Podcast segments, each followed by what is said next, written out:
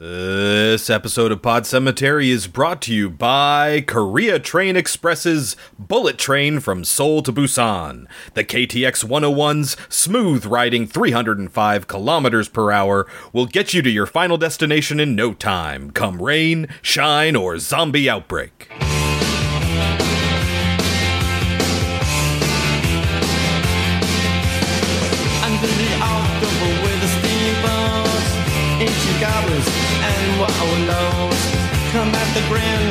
Light making a sound. The smell of death is all around. And at night when the cold wind blows, no one cares, nobody knows. Hello, my name is Chris. My name is Kelsey. And this is Pod Cemetery, where we dissect horror movies like the rotting corpses that they are. And it's a resurrection week on Pod Cemetery with 1985's Day of the Dead and 2016's Train to Busan. Some zombie movies for us this week in reference to nothing. For no good reason. Just having a resurrection week on the show. Starting with our first movie, the classic 1985 Day of the Dead, written and directed, of course, by George A. Romero, wrapping up his original Dead trilogy, starring Lori Cardille, Terry Alexander, Joseph Pilato, and Jarlath Conroy. What is Day of the Dead about? A group of soldiers and scientists are on a mission. And it's kind of confusing as to what they're trying to do, but It's a research mission. yes. And so the world has already been taken over by zombies. This is after night Yes. and dawn. Yes. So, you know, we've been dealing with this for we're not sure how long, but it's been some time to the point where we're now sending out missions to try and figure things out. Yeah. It is not going well. this movie is much more of a look into what would happen to us as a society. And when I remind myself that that much time has passed, I guess I can see this as more believable Uh huh. than other movies such as 28 Days Later, where it happens in a matter of a month, or Train to Busan, in which it happens within a couple of hours. Yeah. So I suppose I can believe that humanity has taken a fall, has taken a dive at this point. I guess I believe that more. But anyway, it's really that's what this movie is about. It's really not about the zombies. They're kind of just Incidental? Yes. Yes. They're not very important to the story, kind of like if you've been. We don't watch Walking Dead anymore, but from what we've been told, that's what it is now. Yeah. So. Or it's that's over. what Is, you're is Walking into- Dead over now? Is that has it ended yet? I think it's still going. I don't know. Is what's his Look face still on the show? look it up. What's his face isn't on the show anymore, right? Oh no, he's been gone for a while, I think. I have a note about him actually. Oh yeah, season 11 is supposed to end this year. It's ending now. How about that? There you go. Finally. anyway, that's what we've been told. That's what it's about now. And if that's what you're into, then this is the movie for you. We're not to recommendations yet. We'll get there. The movie is available on dozens of services for free with ads, or if you have a subscription, you can rent it for two to four dollars. It is cheapest on Google and YouTube, and you can buy it for seven to ten dollars on plenty of services. Also, again, cheapest on Google and YouTube. Kelsey, should people watch Day of the Dead? If that's what you're into, then yes. If you think that sounds like a whole lot of talking and a whole lot of ideas and concepts that you've heard Yeah. before in Yeah. every other zombie movie, which that's not their fault. It's this was made way before that. Yeah. In Yeah. fact, you could maybe say that this, I don't really know. I don't know a lot about the zombie culture history because I don't watch a lot of zombie movies in my free time, but I imagine this was one of the first ones that did that. So for the time, this was probably groundbreaking, Right. but it's not for us. And if you need a good balance of humans being shitheads and zombies being scary, this is not for you. It's not. That's not what it is. Yeah, I am a little bit of two minds about this. I recognize that this is actually a, a good movie. There's a lot to really enjoy about it. They took a smaller budget, half the budget size that they were offered, in order to make it unrated instead of rated R. Uh, so they made this for I think it was three and a half million dollars versus the seven million that they were offered to make a rated R movie. Romero was like, no, not doing it. And yes, they made a very uh, gory movie. This again is Tom Savini um, doing great work. The gore in this movie, I think, is fantastic. Even though, in the light of the modern day, you can like see how they do it. It's still really, really well done, and some of the gore is intense, and some of the cool effects. Because we're talking about scientists, there's some laboratory stuff going on here that's really fucking freaky, and I think all of that is really cool. That said, I'm making kind of a proclamation. I told this to Kelsey before. I think I might be done with zombie movies. Unless you're doing something really cool and unique, I have seen it. Every single zombie movie is the same fucking thing. It's the same thing. There's some people that are just good people that are trying to survive and do the right thing, and they're beset by other humans that aren't zombies who are selfish and greedy and power hungry, and they turn into the real mo- the real monster is man, Kelsey. Like I'm really fucking tired of it. Yes, I get it. It's all a metaphor for other things. And yes, this was 1985. But still, in 2022, I think I might be done with zombie movies. Despite that, I recognize that this is good. But it is a lot of talking, a lot of people being assholes to each other. Yes. Just a whole lot of wow. And not a lot of zombie cool stuff. cool. One thing we haven't mentioned is there is there's a sort of what they're what they're doing is they're trying to I guess answer the zombie question, right? Like how do we what is a solution to dealing with the zombies? Right? And is it training them? Is sort of what it like we learn a lot about how their brains work, how their bodies work after death. We learn a lot about that because the scientists keep talking at us. Uh, and then we learn that zombies, because they still have some like tapped into their human instinct, they can be trained. And Right, we start and to see that you here know, with they- Bub. they- Famously, Bub. Is it Bub? I thought it was Fido. No, it's Bub. So there's a movie called Fido where they kind of do the same thing. They do like menial work, yes. and one of them has it as a dog, and that's why it's called Fido.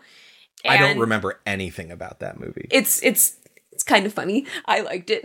but, no, we um, watched it together. I just I don't remember anything about it. But you know, there are movies that have taken this concept and run with it. I mean, they did it at the end of Shaun of the Dead. You know, Yeah. he's his friend, and they play video games together. Yeah.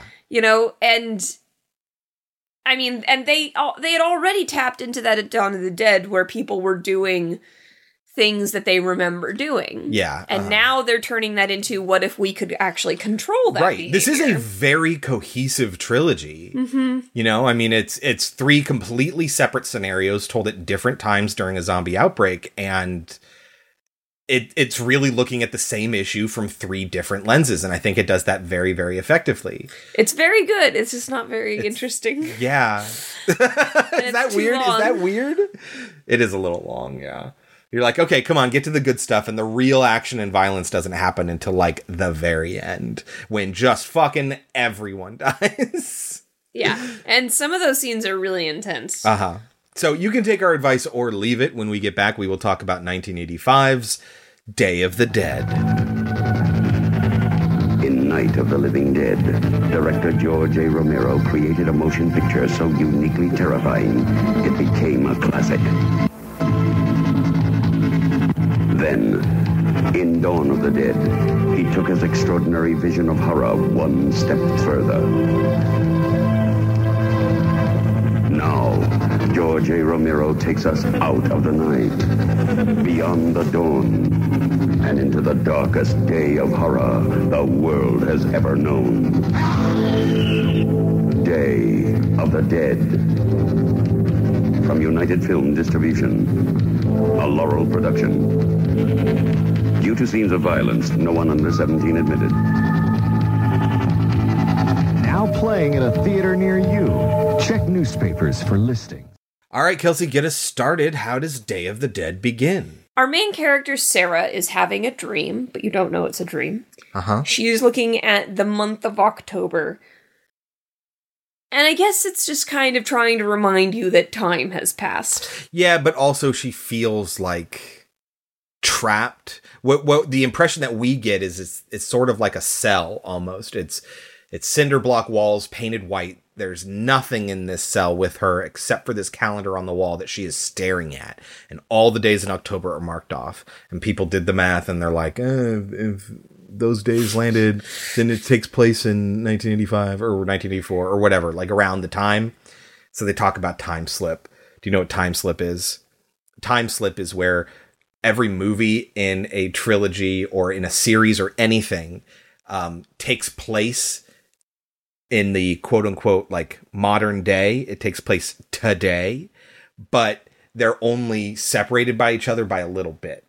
So even though the original was in the 60s, this isn't 20 years later, even though it does take place in the 80s. So they take place in the 60s and the 80s, but they're only so far apart. They're not 20 years apart. You know what I mean? That's that's called time slip. It happens a lot with comic books.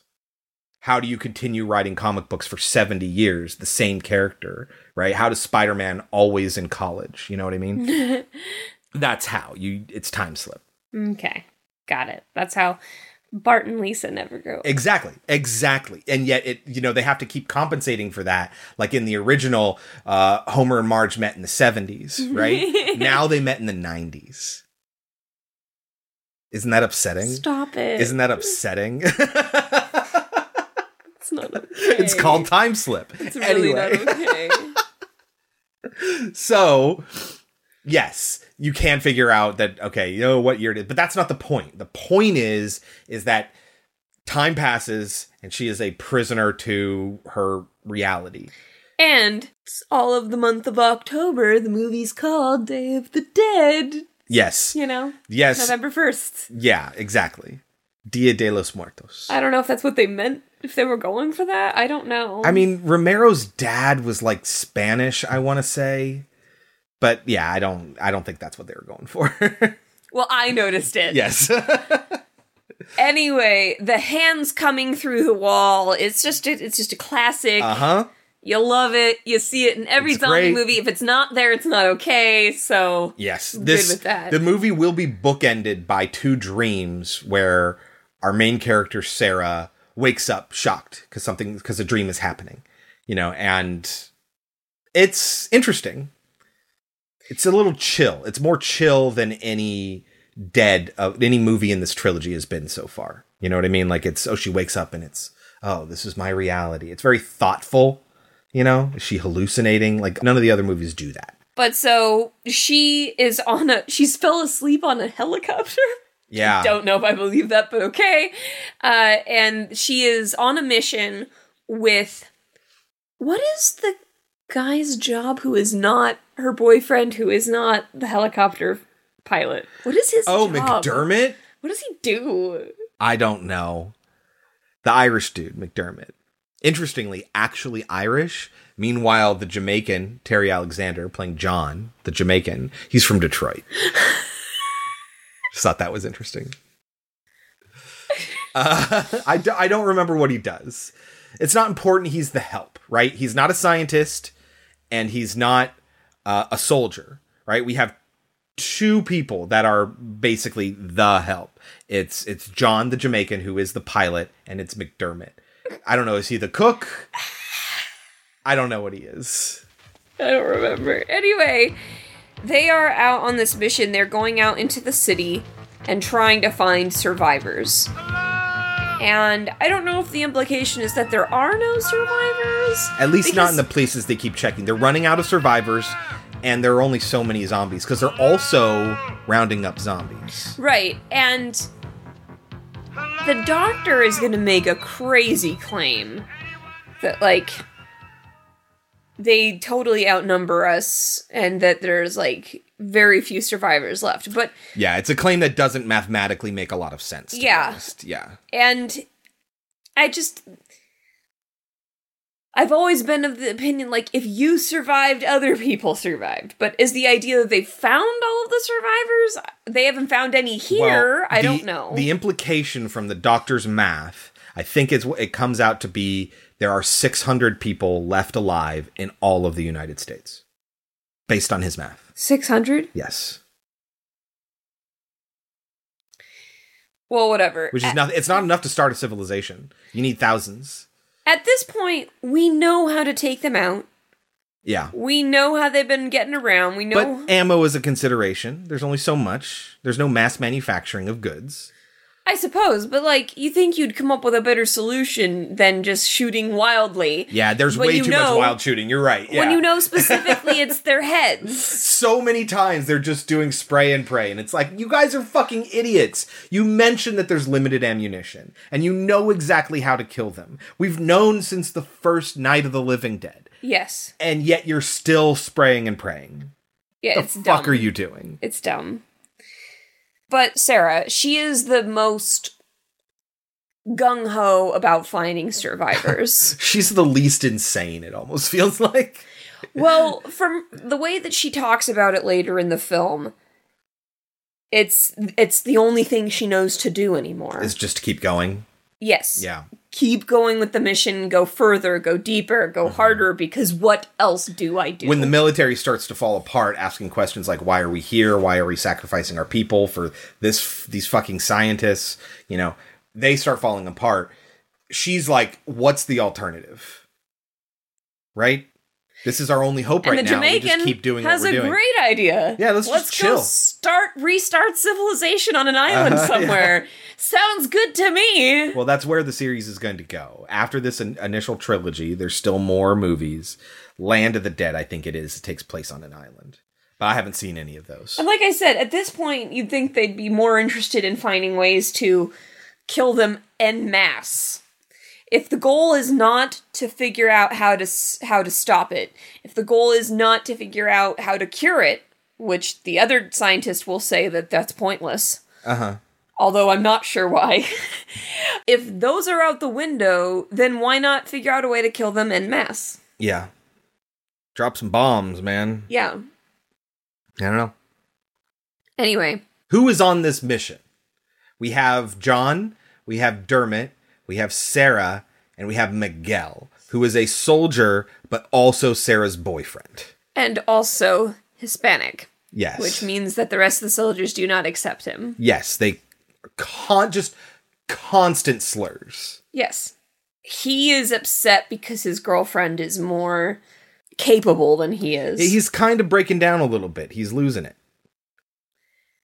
and I get why out of all those guys that would be the one she would pick, but Yeah. why pick any of them?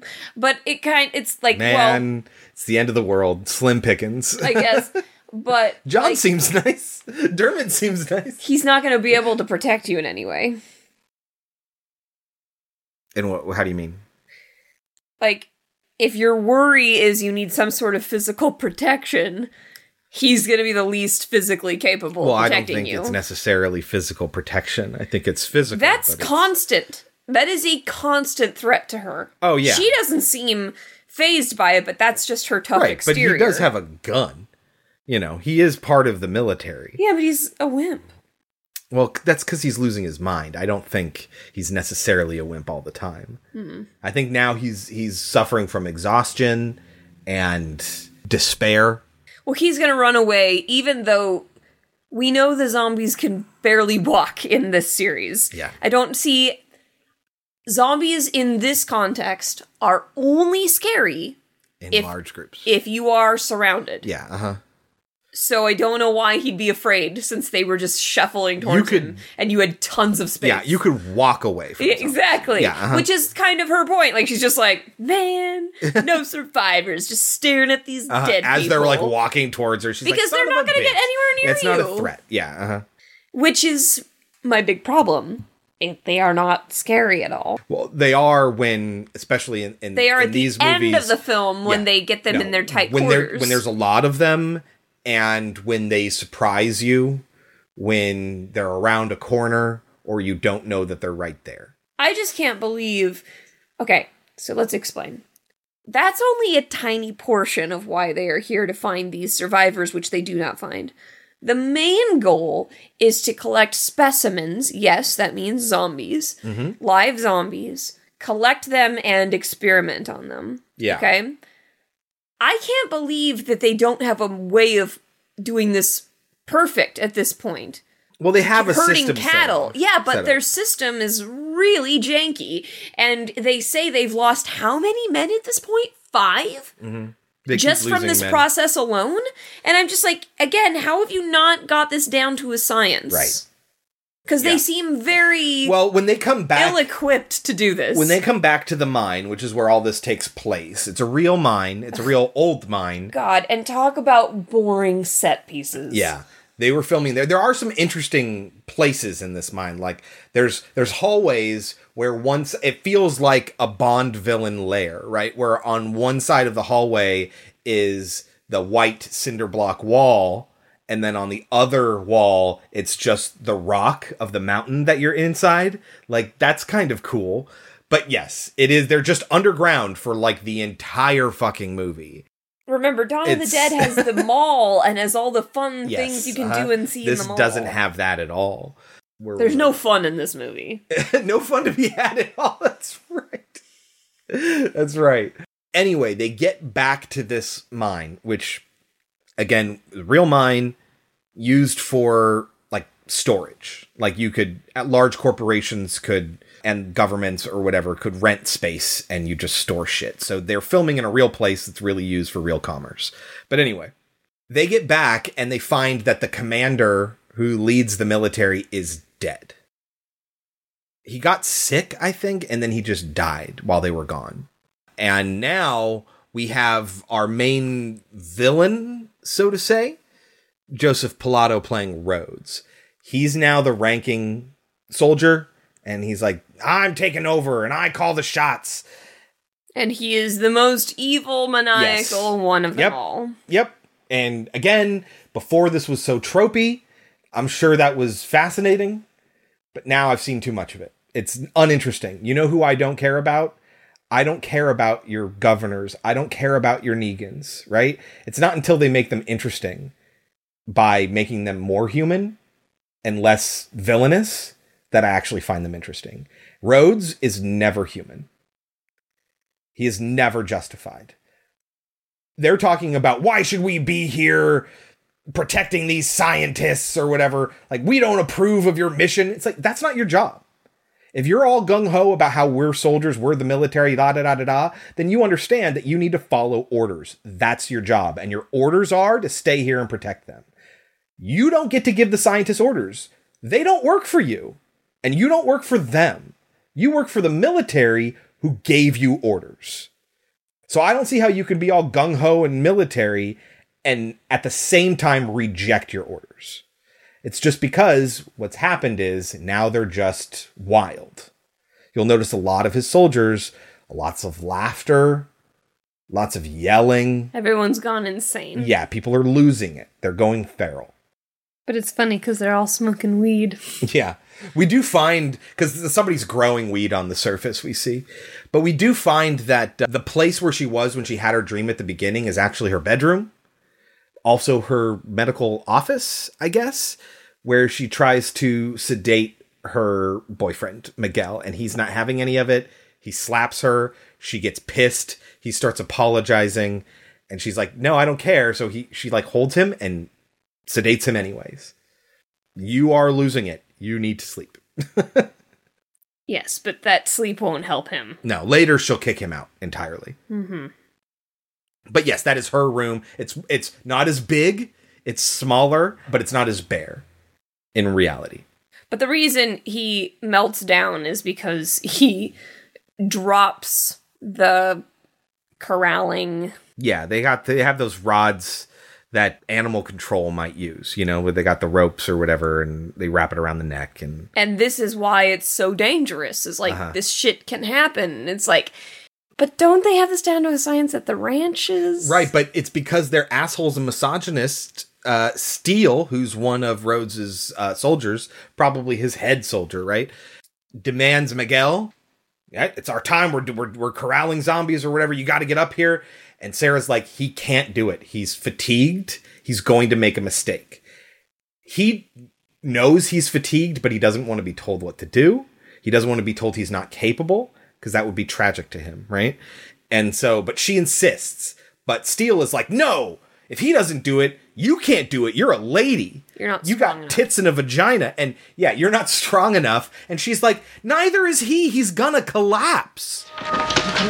You're not strong enough for up here. Send up the pole. I'll watch out for Loverboy. Don't worry. What do you mean I'm not strong enough? I've done it dozens of times. I don't want you up here, lady. Send up the pole. They're getting closer. He's collapsing for Christ's sake. Look at him. Let go of the pole. Listen to me. Let go of the goddamn pole. Here they come. Let's go! Which is exactly what happens. He ends up falling off the platform that they're on and fucking things up. And that's when she has to sedate him. Right, and because he drops it, one guy almost gets mauled by one, Yeah. Uh huh. but he doesn't because she saves the day. So we get to meet the main doctor, Dr. Logan. I don't know why, but he really reminded me of the doctor from Leprechaun 4 in space. I don't know why. Oh yeah. I mean, he's a little mad, right? Yeah, but he's not evil. No, but he's a little mad. He's gone a little crazy, but nothing he's doing, We find out he is doing something that's a little bit grotesque. but nothing is nefarious. Nothing's nefarious, right? Yes. He has no intention of killing everybody or anything like that. Really, or- the other shoe dropping for the soldiers rejecting the scientist plans is when they find out that Dr. Logan has been feeding zombies human remains. as a reward, which he says over and over again. I'm like, what else could he mean? Right. How else could he could he reward a zombie? Think like dog training. You know, you do your little clicker, you tell them what to do, they do it, you or you Give click it and you give them a treat, right? And so this is their treat. It's human flesh. And these are people that are already dead. But he'll also like steal bodies. He'll have them the soldiers who have died. Whenever somebody dies, he puts a zombie in their casket, so they bury a zombie. And he keeps the body to experiment on and use as treats. which I get both sides of that I get, argument. I get how it's grotesque, right? But we Oh, are living in a zombie po- apocalypse. Ooh, ooh, oh my god, these scenes are are nasty. Yeah, fantastic. Yes, but and very uncomfortable and Yes. squirmy and uh Uh-huh. I did not enjoy these scenes. But what he's showing, we've already told you, is that he's finding ways to gain control over their mind and he can do Yeah. so like with crazy surgery, right? And that's what Sarah points out. She's like, "Who could possibly do this?" And he's like, "We don't have to. I, as you can see, have one chained up, very much like Fido, right? Yeah. And he's training him just like a dog, like we said. And he's learning things, which Sarah had mentioned earlier, which again we had seen already in Dawn of the Dead. Yeah. Because the point is is that these things he according to this doctor can live 10 to 12 years. So if we want to wait them out dying, it would take a very long time. Yeah. Yeah, we learn all about how it doesn't matter what what happens to their bodies or anything like that. Everything still works because the brain is still firing. As long as the brain is intact, it will go after food. It doesn't matter if it doesn't even have a body. Yeah, it doesn't need a heart to pump blood. It doesn't need lungs to uh, bring oxygen to the brain. It's all running on its most basic functionality. Right, but I'm like, if you've already seen Night of the Living Dead and Dawn of the Dead, we kind of already knew that. Right, but they they dive more like this is very heavily lore building, more so than any of the other movies. I say any. There have only been two in this trilogy so far, but yes, it is the most lore heavy. This is what zombies are, and this is how they work. Right, and this upsets Sarah because she's just like, I want to find out what's causing it. I want to stop it from happening. I want to maybe find a cure. And he's like, that's impossible. We can't do that. Yeah, uh huh. He says effectively, yeah, we could do that, and we could spend a long time researching that, and potentially never get there, die before that happens, or we can do the faster, more expeditious thing, which is learn how to cope with them existing, learn how we can control them. Then, yeah, it'll take longer to find the cure that way, but it's a longer, safer solution in his mind. McDermott, he's like their comms guy. Because he's complaining That's about. he is? Okay. He's complaining about the technology that they have. That's right. He's like, yes. even if there are survivors, they can't possibly hear us with the technology you've given and us. And he gives us the line, all the shopping malls are closed. yeah. This is during a meeting that Rhodes calls just basically to give everyone the lay of the land. This is how things are working now. Yeah, including a long explain like a long long scene of him saying he's going to kill Sarah just because she refuses to sit down. And he's not going to kill her. He's going to command Steele to kill her. Right, to and show Steele that he is in like, oh yeah, come on, I'm not gonna. And, he, and he then he pulls the gun on Steele, and he's like, you know, basically, are you being insubordinate? You do what I tell you to do. Right. And then Steele will, and then ultimately she sits down. The problem with this scenario, at this moment in the movie, is that, as I said earlier, the scientists don't report to the military. He is not in charge of her. He can't tell her to do shit except for the fact that he realizes they have all the guns. He is now basically staging a coup. He's putting things under martial law because he is the martial force. So of course he wants things to be he wants people to do what he says. He's not the one in charge, so he's going to make himself be the one in charge. It's the most pathetic Oh, you got to prove to everyone you got a big dick, huh? Like it's just the I hate people like that. Oh yeah, well I got a gun, so now you'll do what I have to say. Yeah, but it's pathetic that that's what it takes for people to listen to you. It's because you don't have any good ideas. You fucking suck. You're only proving that you're pathetic. That's why I'm not a big fan of people that are like, you know, try to make people do things because I'm stronger. You'll do it or else I'll beat you up. It's like, nah, it's pathetic. You suck. He's not a good guy. He sucks. He's a wimp that needs a gun to prove his worth. And but he knows he can do it. He knows that if he pulls a gun on people, they'll do what he says. And if they don't, he's just crazy enough to have him shot. Then they'll definitely do what he tells them. It is at this point when he's yelling about his authority that the doctor shows up and explains to him why he is wrong about his beliefs and how we have to control them and all this stuff. And the soldier's just like, I'm in charge, I'm in charge. And the doctor's just like, all right, fine, you are the one with the gun, but I'm trying to rationalize the situation to you. Which John will later be like, he won't shoot the doctor because the doctor will be able to talk circles around him. Because it's like he's smarter than the soldier, so he Uh-huh. kind of confuses him. Yeah, I mean that's one of the things he says is, is like, what are you gonna do? Leave? And go where? Your best hope is protecting us so we can find out a solution to this problem.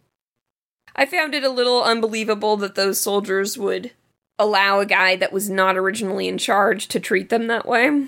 Well, because it's rank. I understand, but like he wasn't that high of rank before.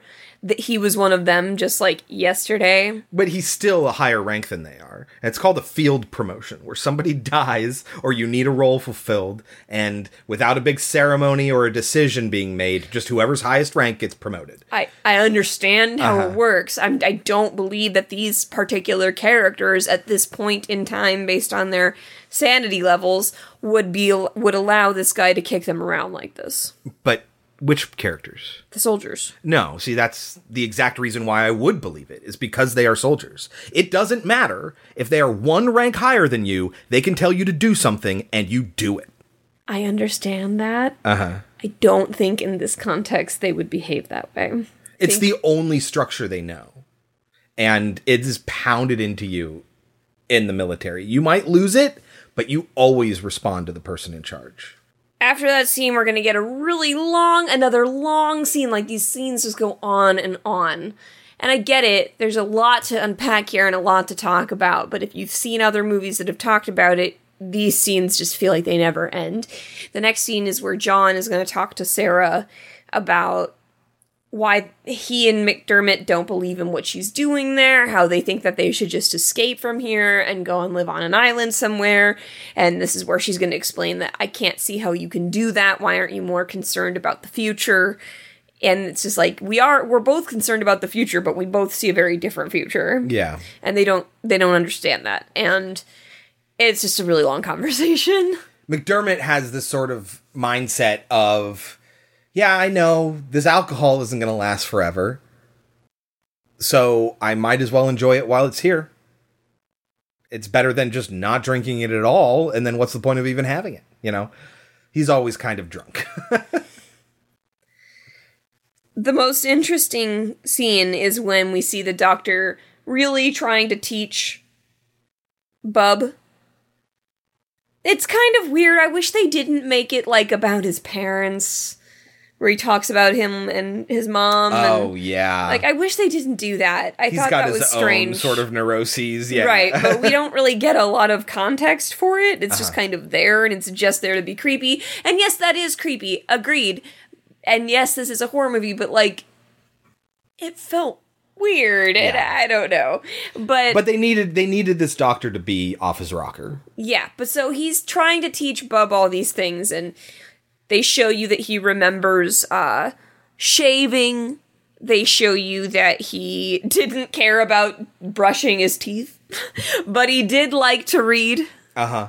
And the book is, of course, Salem's, Salem's Lot. Lot. If you remember, we did cover a Romero King joint on this show, which Kelsey famously dislikes. Creepshow. Yeah, I was not a big fan of Creepshow. It doesn't help that that one of the biggest segments is full of cockroaches and shit. no, doesn't help at all. But so he shows them that he even can get him to talk. Hello, Aunt Alicia, which I don't know why. I guess it's because he sees him as kind of like his dad, but also kind of like his brother. I don't know. Say hello, Aunt Alicia. Hello, Aunt Alicia. Hello. But he gets him to say hello, Aunt Alicia, and that's when we find out that Rhodes has been watching, and he's disgusted by Yeah, what he sees. Rhodes sees. does not approve of this, but it's not his job to approve. but he's mad because he didn't know that this is what the guy was doing. But then again, neither did the other scientists. No. But so he's just like, what the fuck? And then when he sees that the guy, that Bub salutes him, the doctor's like, he must have been in the military, salute him Salute back. him back, and he's like, fuck that, I'm not gonna salute a, a zombie. And that pisses Bub off. Yeah, uh huh. And the doctor gives him. Yeah, and the doctor salutes him and the doctor gives him a gun with no bullets in it to see how he reacts and he tries to shoot Rhodes, yeah. uh-huh. Rhodes for being a dick, I guess. and that gets Rhodes even more upset. The Rhodes bub like though they're they're kind of foils for each other. It's it's that thing where they're showing that oh you know again the real monsters are man. Rhodes is the actual villain. He's the one that's become less human. Meanwhile the zombie is exhibiting more humanity than Rhodes is. Mm. so they are foils for each other And the doctor explains, like, this is the beginning of civilized behavior. This is how we get them to not attack us. Uh-huh. And it's to the point where the doctor can get close, even put his hands and arms Touch near him. his mouth, and he might have an instinct to bite him, But he doesn't. But he doesn't. Mhm. Uh huh. It's like training a dog. And, they- and and they do establish it's never through punishment, it is only through reward. Positive reinforcement. So in another day, they're rounding up more zombies. Miguel is on the ground, so there's nothing for him to fall off of. This of. was not Miguel's fault. It was not. The The the, collar rod broke. he's using, that collar breaks on it, and one of the zombies gets away. But of course, nobody's going to believe that. it doesn't matter though, because he gets bit in the process. He gets bit, but also another guy full on dies. And Sarah very quickly cuts off the hand, cauterizes the wound, and of course, Steele wants to shoot him, and she's just like, why not try and see if this If works? this works, What if, he changes, I'll kill him myself. Yeah, and Yeah. they of course don't believe that she'll do that. But John is there too because she takes him to the Ritz, which is where John and McDermott live and hang out, like it's a beachfront property or whatever. And there's sort of a confrontation between the scientists and the help and the soldiers, right? Protecting one of the soldiers, Miguel, who all the rest of the soldiers didn't like already, Mhm. who was a fuck up and a different race than them and might be turning into a zombie. And so there's this whole confrontation. Now, the idea of amputating the affected area in order to protect you from the disease is an idea that Robert Kirkman will bring back for The Walking Dead. It happens to Rick in the comic books during the confrontation with the governor. His hand has to get cut off. They don't do that in the TV show. Instead, one of the characters' legs gets amputated, if I remember correctly. Rick is the one that does it Rick never gets his hand cut off on the TV show. Instead, in the Telltale game, Lee has to amputate his arm, like his forearm, when he gets bitten to see if maybe that will prevent it from spreading. So this does sort of like set up a concept in zombie movies that does get explored more throughout zombie culture. But so she and John, Sarah, John, and McDermott are all going to be like, we need to get the fuck out of here. Yeah. Shit's going south. Mm-hmm. And they are very concerned that the soldiers are going to turn on them, which they should be because they do. yes. So, Uh, well, after they find out that the doctor has been Yes. using the soldiers' bodies, which just really pisses them off. He- but we get a fun scene where Bub listens to the Beethoven's Ninth Symphony. exactly.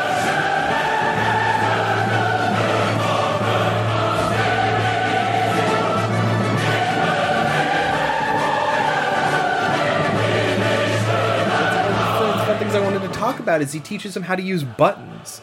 He turns a, a tape player on and off in order to make music through the headphones, and it's music that he likes.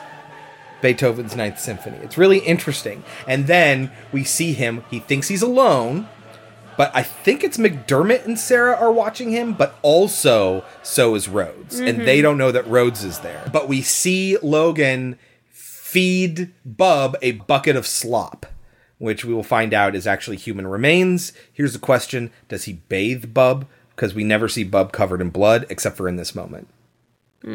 So, like, if he feeds him human remains and there's blood everywhere, how is he not just constantly covered in blood? But he's not. Later on in the movie, you'll see he's been cleaned up again anyway.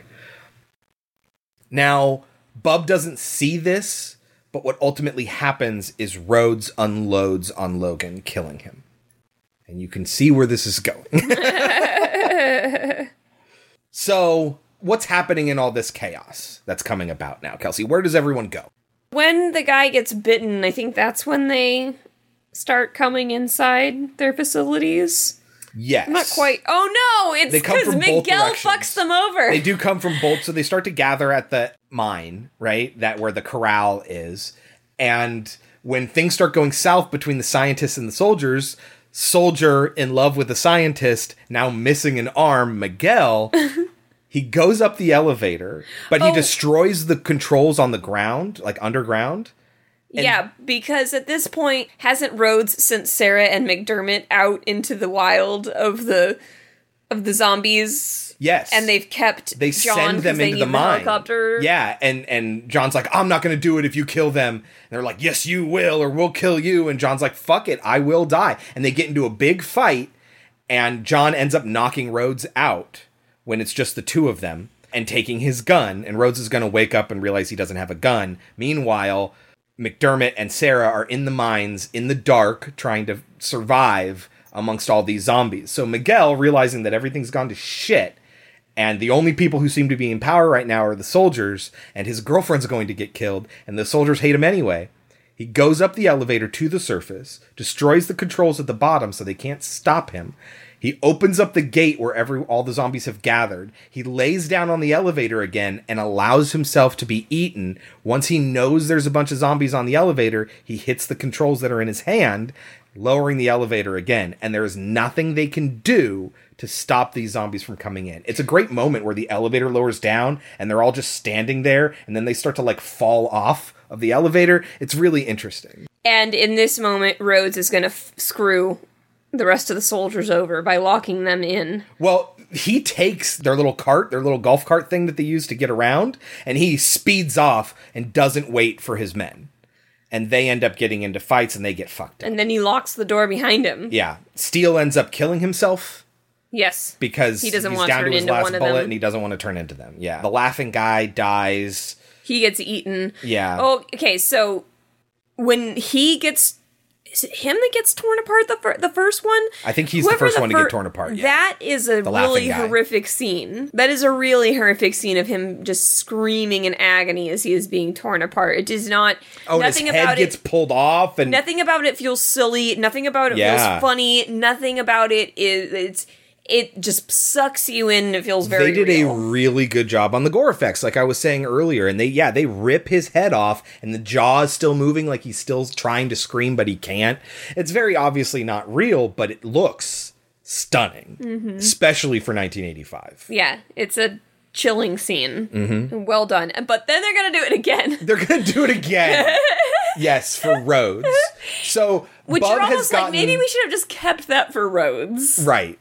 So that it We didn't need multiple ones. we yeah, like you just gave that to us, but it was with a character we didn't really give a shit about. right. Yeah. And and it, unless you were gonna make a bigger thing about Bub finding him than you did, Mm-hmm. like you should have kept that for Rhodes. Bub is smart enough. He's he's not even trying really. He's just touching things and experimenting and he's curious.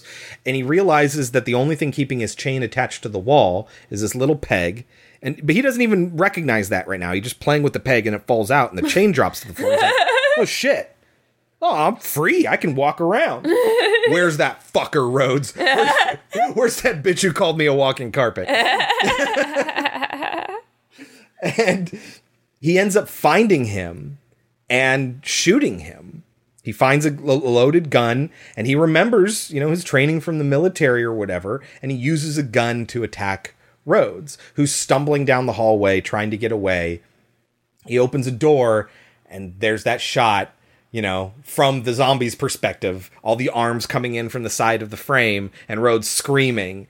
And yes, they tear him apart as Bub watches and he screams, choke on him, his guts. Oh, I didn't hear it. Because they're like eating, choke on him. He does, he says it twice. I did not hear it. Apparently, that was a Pilato edition. He added that.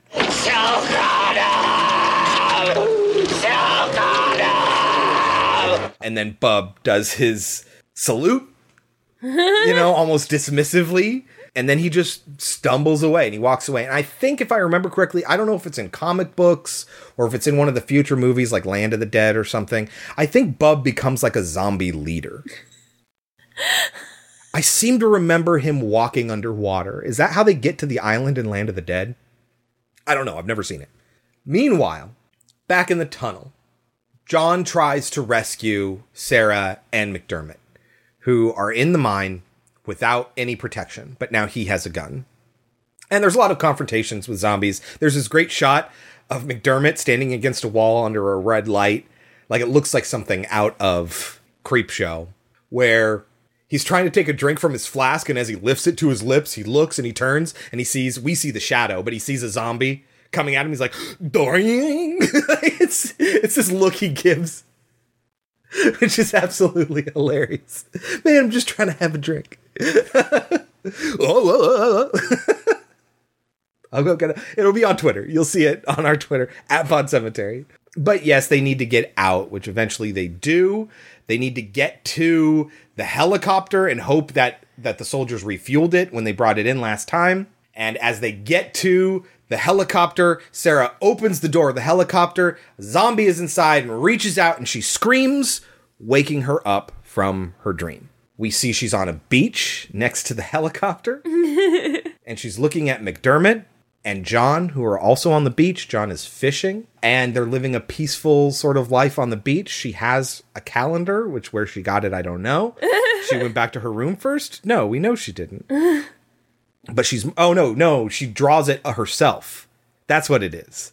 She draws her own calendar and marks off November fourth. It's been a couple days since the beginning of the movie, and they're peaceful and on the beach, just the three of them. I thought for sure McDermott was going to die. I have my note here. McDermott's shovel kill was really cool. He hits a zombie in the face, right in the mouth with the shovel, and slams it down on the ground, and then cuts the head off at the mouth with a shovel, which is really cool.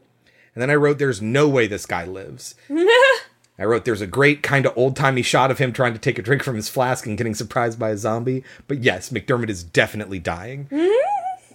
and then he doesn't, Nope. which was nice. It was nice. Sarah, McDermott, and John all live. Just like John wanted to on an Yeah, island. just the three of them going to an island somewhere.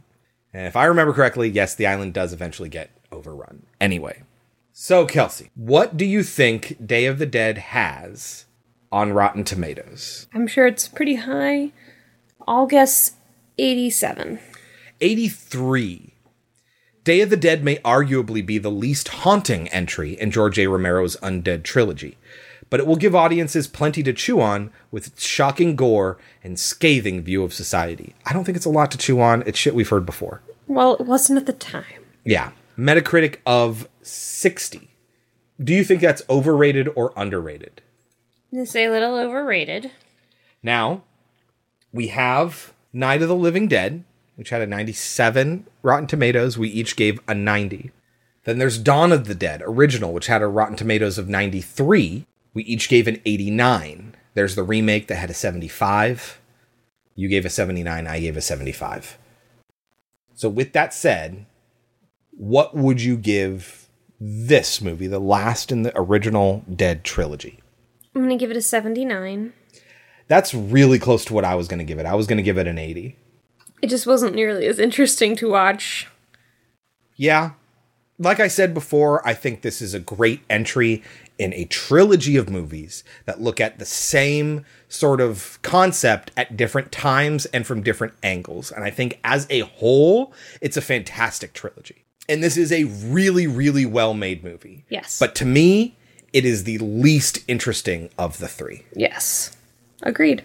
100%. But it, it is a great capper. It fills in a gap that the first two left behind, thinking about zombies in a certain way and at a certain time.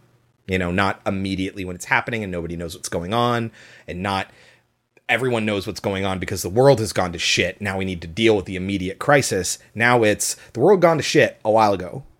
How are we proceeding? What do we do from here? So as a capper, I think it works really well. I think the gore effects are incredible and disturbing.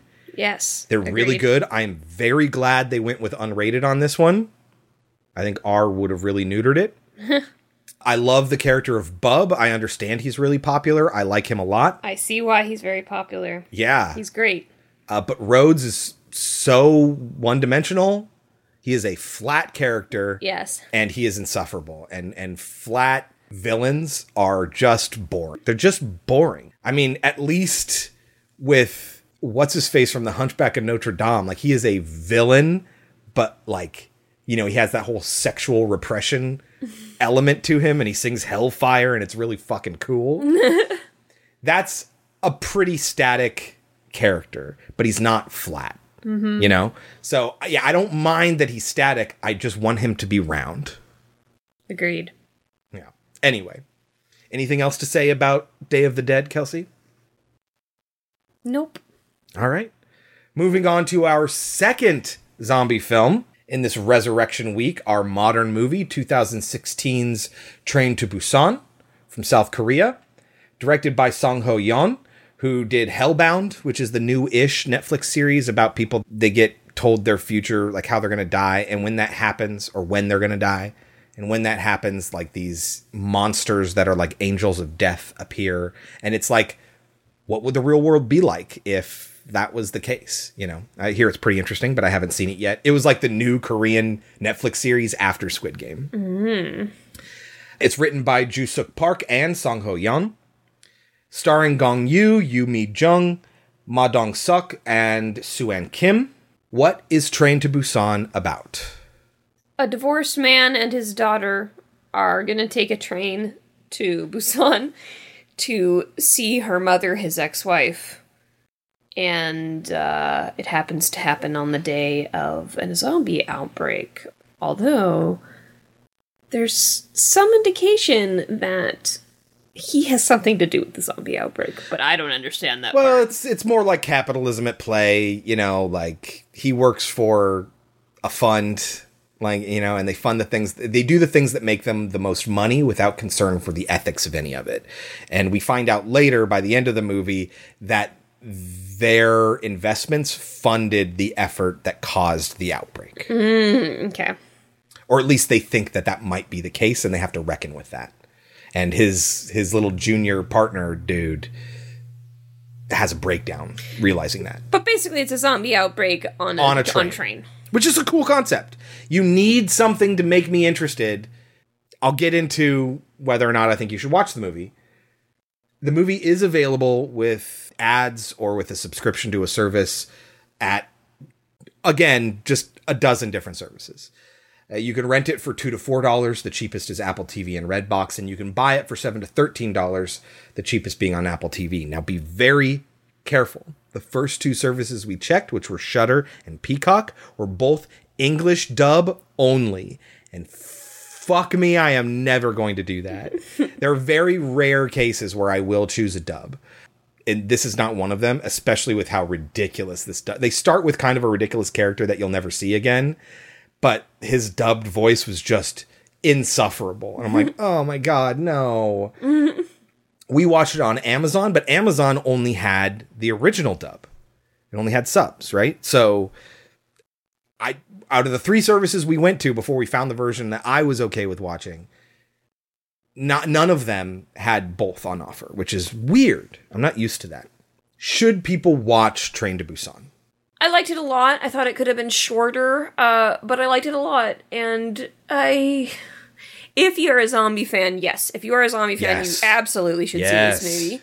If you're not a big zombie fan, yeah. I mean, I. I it's a it's a good movie to watch, it, but it's not, you know, the most groundbreaking thing you're going to see. Exactly. Like I said before, or how like if you're someone like me and you might be done with zombie movies, right? it's not going to solve that problem. It is so incredibly tropey that oh, you think this thing is going to happen? It's going to. It's going to. Just wait for it. It will happen.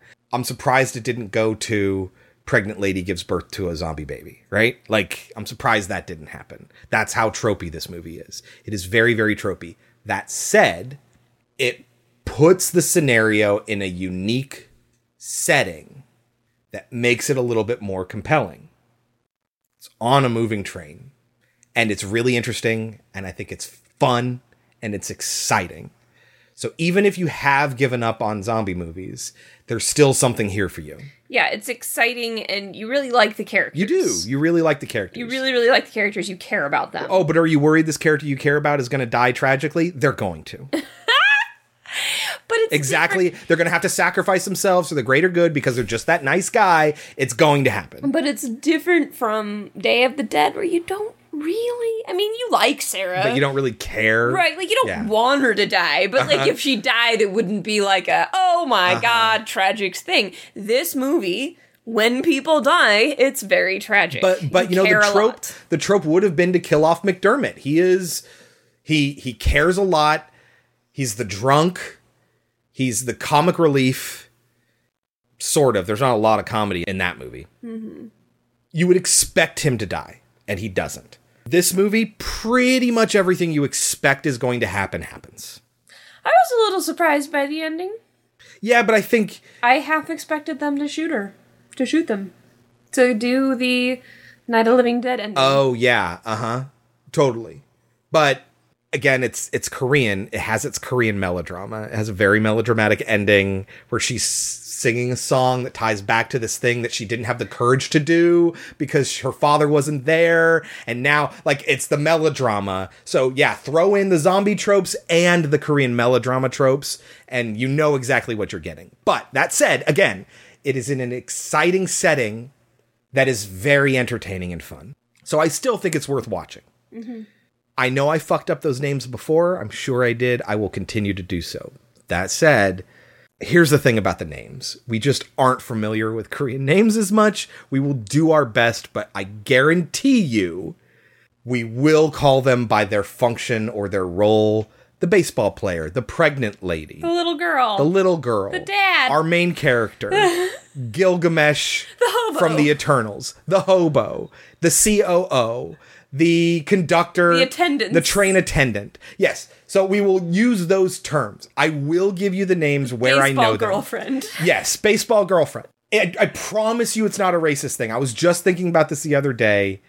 I wasn't even thinking about Train to Busan, but I was thinking about uh, Midsummer Night's Dream and how I was in I was in a Midsummer Night's Dream and I still confuse Hermia and Helena. I, cou- I I have to think of them as their function in the story and not by their name because I will fuck their name up and I will get them confused. Those and those their names don't mean yes. And it's Lysander and, and Demetrius. Demetrius. They're a little bit easier. They have fun, exciting names, you know. But Hermia and Helena, I fucking fuck me. I, I, I would not be able to tell them apart. Right? It's not about a race thing. It's just these are names that we do not know. I'm, I'm just trying to stress that it has nothing to do with the fact that that they're Korean and so we don't care about their identities. No, it's just the, the names are not familiar to us and we're going to get them wrong. So we we will throughout this explanation talk about their roles and their functions that they play. Anyway, you can take our advice or leave it when we get back. We will talk about 2016's Train to Busan.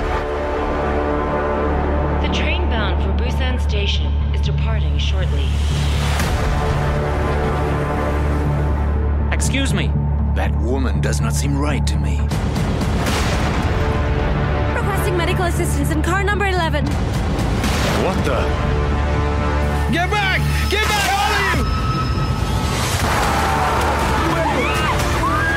Shut the door! This summer. Sweetie, please stay right here, okay? Nobody's here. Please help me.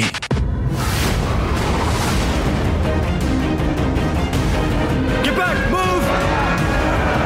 Hurry up, kids! We have to depart right now! No, we can't leave yet! Busan Station is still open. We should all go there right now. The whole nation runs into danger. Which car? Car Should you stay alive? After the tunnel. Now! Are you even aware of what we are faced with? Get on board now. Why did you? We could have saved them. This train simply can't go any further. Train to Busan. Coming soon. All right, Kelsey, get us started. How does Train to Busan begin? With a kind of dumb scene, but it's just showing you that quarantine is already happening. Well, there's been some accident in the biotech district. And so they're they're not letting people pass or they're just checking people as they go in and out or something like that. It's the quarantine slowdown zone.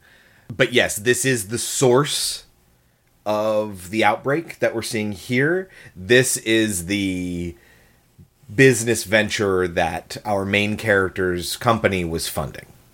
Yeah, so this movie is absolutely taking the form of this is because of greed, this is because of people messing with things they shouldn't be messing with, Uh-huh. etc., etc. This is not hell has run out of room. Right. At one point, we're gonna get a scene later. Suk Woo, I think that's how you pronounce it. Our main character, his assistant is gonna be like, um, should we really be doing this transaction? Like they're selling all this stock, right? Get out now, whatever it is. And he's like, should we really be doing that? It might have devastating impacts, downstream effects. People are going to be really affected by selling this much of this stock. And he's like, are are you are we losers? Like, are you working for, you know, whomever this group that doesn't make money? Because his focus is just profit. You're talking about our main character. Our main character, yes. Who we know from Uh, Squid Game. He's the slapper. He's called the salesman. He's the guy that slaps you. he has a smug, smarmy look Yes, to he him. does. He He's does. very good at that, and uh, I, I, you know, this beginning of this character and that character are like the same person, Uh-huh. which is great. But then, like, you're a little bit worried. Uh oh, is that all he's gonna be? No, he is a very talented actor and has Yeah. a very wide range. He's and great in this this. character is going to fluctuate and change constantly and rapidly, and I might add, realistically. Sure. One thing we miss between these two moments is as this truck driver drives through the quarantine zone, uh, he, Zombie deer. He hits a deer, and then as he drives away, once he realizes, oh, it was just a deer, he drives away, and then the deer sort of and it stands back up, and it's So- got glassy, like milky eyes. So this is affecting both animals and humans, which Yeah. at this point has the Dead series and the three movies we've seen. Had they had talked about animals? No, I don't think so. No. No. I imagine with zombie animals, Uh huh. that that like it would be even worse. Yeah. Well, they make other things about like Zombeavers. Right, but that's not a, that's not a serious movie. Right, but yeah. um, I mean, like if you're going to talk about actual zombie movies, I mean, The Walking Dead, those animals are not affected, right? As far as I know, I don't. Yeah, I don't think so. Because that would really, I think that would change everything. How could you eat meat anymore if all the animals are attacking each other? Yeah, You know, that would change a lot. it would change a lot. Change a lot. Yeah. And I think that's an interesting concept that not a lot of zombie movies are interested in talking about. It adds an extra complication for sure. Now, the other problem is, especially in a movie like this, when you know you have to be really paying close attention to everything you see, everything you hear. Mm-hmm. If you don't know the language, you're gonna miss a lot of things. For sure. I, and I c- tried to catch as much as I could, but there's things that I was like, I wrote down something about mysterious fish deaths in the reservoir, Yes, and I, I I, didn't get any more context It's about that. mysterious fish deaths at the Jinyon Reservoir. I think that was a headline on a news site that our protagonist was reading when he got interrupted by his assistant. It's just there's weird shit going on. Fish are dying. Something's happening. There's a contamination. Yeah, and he, with his smug face, asks this guy who works for him, What are kids into these days? Like, he doesn't feel bad at all Yeah. asking his assistant, What should I get my daughter? Because I Right. don't know anything about my daughter. Even though for some reason it's super important to him to have her living with him. Yeah. Well, I mean, I think he loves his daughter. Right. But he has zero interest in her as a person. Right. I, it's all. I think it's probably almost a matter of principle, more so than it is like sense. Hmm. You know, he seems like the type of dad who would get along just fine with visitation rights. Right. Like he doesn't prioritize his daughter at all. He he likes to think he cares. So on principle, him saying he doesn't want to be with his daughter, his daughter shouldn't be staying with him, should be staying with his wife or his or his ex-wife. Like on principle, that's probably offensive because he thinks it means that he doesn't love his daughter, and he very much does. But that's not what it has to mean. So, yeah, I think it's a principle thing. Well, so he gets her a Wii because it's her birthday tomorrow. Which is weird because like this is way after the Wii came out. Like when is this supposed to be taking place? 2016 and the Wii came out in 2008 in South Korea. So like 8 years after the Wii came out. The Wii U was out by that point. I'm saying like why wouldn't it be the Wii U? The Wii U did not come out in South Korea. That's weird. So yeah, and the Switch wasn't out yet. I guess the Wii just had a long shelf life in South Korea. That's interesting. It was a very popular system. very, very popular. But yes, she already had one that he gave to her for Children's Day, which is a concept we've heard before. Yes. It's like Mother's Day, Father's Day. There's a Children's Day in Korea. That's what I was going to talk about. Mm-hmm. Why do you think we don't have that? Is it because every day is Children's Day in America? Have you never had that conversation with your parents when you were a kid? There's a Mother's Day, there's a Father's Day. How come there's no Children's Day? And then your parents are like, every day is Children's Day. I imagine that that's the case. There's just like an American rejection of absolutely not. But so the daughter is very upset with her father. Suan is her name. It's Suan, but yeah, S U A N. Not in the way, like, not in like a bratty or a pouty way. She just wants to be with her mom. She's like, I just want to be with my mom because you don't care about me at all. Right. You didn't show up to my recital, which fucking sucks. I learned the song just for you. You didn't show up. Fucking sucks. Let me go live with my fucking mom.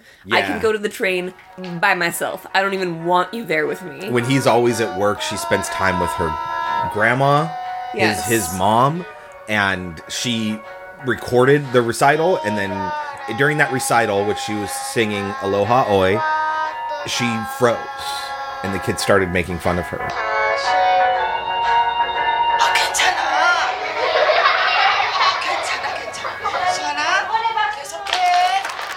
We will find out later she froze because she looked out over the audience and didn't see her dad there. And she needed him for support. Very, very sad. Uh huh. I get why elementary schools do per- recitals and performances Yeah. during the day, but it's so shitty. Uh huh. As a parent, yeah. how is that not important to you? Well, yeah, of course it is, but like. I have a day job. I need to put like food on in, in my child's stomach and clothes on their back. Like, I can't just leave my job. it sucks. And I get it. I get it. Elementary schools, it's like, we can't do everything at night. I get it because you do a lot of shit, but like, it sucks. yeah.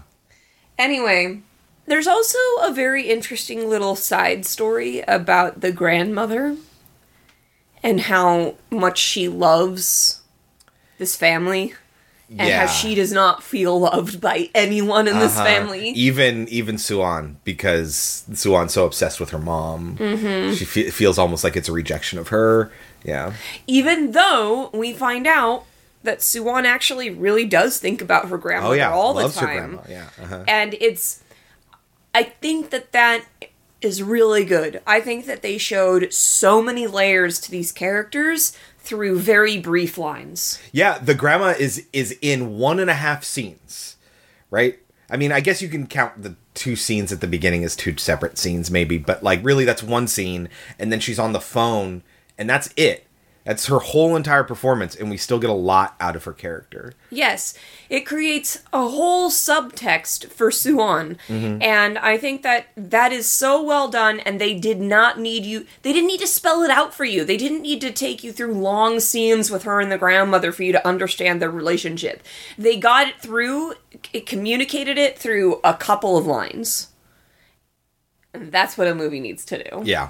So he decides he's going to take her to see her mother in Busan. Busan. Hence, Train to Busan. yes. And I guess this is like an all day train. They have to get there really early in the morning. From Seoul to Busan is three hours. So it is a long it is a long ride, but it's not an all day thing. But it takes three hours to get there, and then you spend your day, and then it's gonna take another three hours to get back. We have spent whole days on trains. We have. I nearly lost my mind spending a whole day on a train. That was when it was not meant to be. It an was all not day. supposed to be all day, but I was starting to get claustrophobic and like, oh god, no, it was terrible. Trains are dangerous modes of transportation.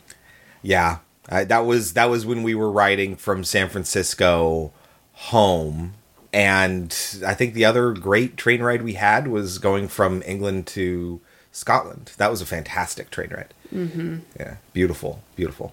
But on the drive there, the father tells her that he was watching her at her recital, even though he wasn't there, because he's talking about the video, but she doesn't pick up on that. Yeah, And he's telling her you've you've got to always finish what you've started. And as they are driving, we see a ton of emergency vehicles. We see ash in the air. We see a big fire. hmm But the father just is like, huh, he's oblivious to it. And I think he that's part it. of his character. He sees it. Uh-huh, he but he's like, just eh, doesn't yeah, care. uh-huh. Something must be going on. Right. And immediately Suan is like, uh, and she's going to notice all these things. Mhm. And I imagine if a zombie outbreak did happen, this is probably pretty close to how it would go. Yeah, I thought this was a pretty good version of a zombie outbreak happening, sure. Mhm. Especially since, okay, so we get our first victim that we meet who runs on the train at the last minute, right? So they get on the train. This zombie, or, well, not zombie, this infected person runs on the train, After being it. bitten, and we see a group of people filming something up at the top of the Yeah, stairs. we don't know, but there's a kerfuffle And the train on. attendant's just like, huh, and then gets on the train. Yeah, and then as the train's going off, Suan sees one of the attendants on the on the uh, platform get jumped by somebody. And wants to tell her father, but her father is already asleep and Yeah. will not. She knows won't believe her. Now, now the this movie gets to have its cake and eat it too with the transformation because the first person that we see infected and then turn, it takes a while, and then every subsequent person is really really fast and that's generally a problem with zombie movies or any other movie where there's a transformation of some sort Yes, it is right? a it is a zombie movie issue for sure. But like I said, this movie gets to have its cake and eat it too. First of all, the victim uh, tries to hold off infection with a tourniquet, preventing the blood from flowing and getting throughout the body and reaching the brain, I think is where it really needs to get to, right? So that slows down this process right there. And part two, it does seem that they either need to be completely infected or to die first. And she is not dead. The infection, I think, has to kill you first. Yes. Which is And you'll pretty you'll, typical. you'll die on your feet too, right? Like it's it'll you'll be like and then you start to fade and then ah I'm a zombie, you know. But she had a tourniquet on and she was not dead yet. And so yes, it did take a little bit. Uh, but it there are key details that make that believable. And this attendant finds her and thinks she's having seizures. Yeah. and then she dies and it's i thought that was a very good scene except that it was a little hard for me to believe that it took a, so long for anyone to notice this woman and her weird behavior and they're even going to make kind of a joke about that because we're going to have our main villain call an attendant over and be like hey somebody odd got into the bathroom here and you're thinking it's that chick because we Uh-huh. just saw her enter it Nope. but no it's actually the hobo who is going to become pretty Which important is the movie's term. We're gonna just Yes, continue to call that's that. what he called. That's what they call him. I don't. I didn't use that term. uh, anyway, this is Yon Suk, who claims later to be the COO of a transportation company. I assume it is this transportation company. I don't know. We'll just refer to him as the COO. He is our primary villain for the rest of this movie. Yeah, and I kind of. I I thought he was a pretty believable villain, and I thought that we got some interesting notes to Sure, his but he's, character. he's super tropey. yes, but not like at first he just seems like a dick, and then he becomes full on villain, and then at the end we get to see a, a, a very vulnerable moment, and I was like, at the very least, they made him a real person. They gave a reason, right? And yeah, I know I get that. Like it makes sense. I don't think it makes it a bad movie. It's just I'm kind of tired of that. You know, like I, okay, I get it. Yes. People are terrible to other people. The theme of man's inhumanity to man. Like, okay, I get it. Yes. you know, and yes, it's almost required from a movie like a zombie movie or any sort of post-apocalyptic movie or just regular old apocalyptic movie. I get it. So maybe I'm done with those. It doesn't make it a bad thing or a bad movie, but I've just seen it far, far, far, far, far too many times for it to be interesting anymore. Uh, but yes, this is the COO. We will have also met a couple of other people. There are two older women, one of which is just a woman in a wig, a curly wig, very obviously not actually as old as she's playing, which is bizarre. I don't know why they would do that, just hire an older actress. They're sisters and they're traveling together. We meet Ma Dong Suk, who is Gilgamesh from the Eternals. He's a great character. He has a wife who is pregnant. Uh, we will constantly refer to her as the pregnant lady. and we meet the baseball team, uh, including our primary character on this baseball team, Young Gook, and this young woman who is very into him, but he has in the past rejected her, and everyone on the baseball team is giving him a hard time about this. This young woman is Jin Hee, played by a young woman named So Hee, who apparently is part of a K-pop group originally, and then became an actress, a la Perfect Blue. but I, I guess that's not uncommon.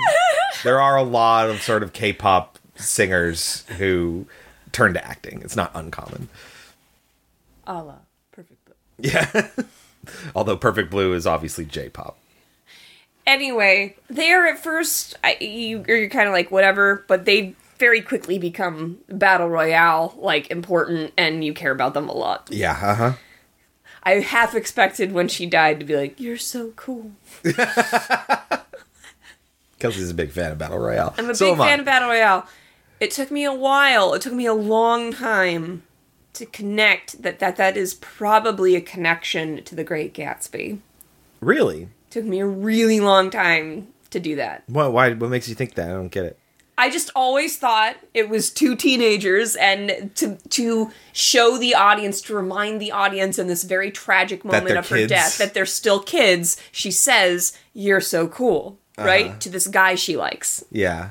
took me forever to remember that in The Great Gatsby, when Daisy says, You're so cool, Oh. it's supposed to mean I love you. Oh. Oh my god. Okay. Yeah, no, that never occurred to me. It might not be, but it could be. it oh, she says you're so cool in a moment where you might expect her to say I love you and it it pulls double duty, right? Like Mm-hmm. of showing that yes, they are just kids. yes. Interesting. Anyway, And then there's the conductor and all the attendants. There's one attendant in particular, the blue jacket guy. who is interesting. You like him at first, and he's like, through him, you see how this sort of situation would change a person. Right. Make He them go- do things that they might not otherwise do. He Yeah. goes from being a good guy to a bad guy, Mhm. and he pays for it in the end. Yes, he does. This movie is absolutely, if you're a bad guy, you pay for it. Yeah. Don't be a toady. Although some very good people also die. Yes, totally. And for doing things that they should be doing. For tragic so, reasons. Yeah, I mean, you can't exactly say, well, you die, so that means you shouldn't have been doing what you were doing because there are people who explicitly die because they're doing something that they should be doing. Mhm. So, yeah. So there is this outbreak on board, and people start freaking out. I like that even on the train, it is a slow build.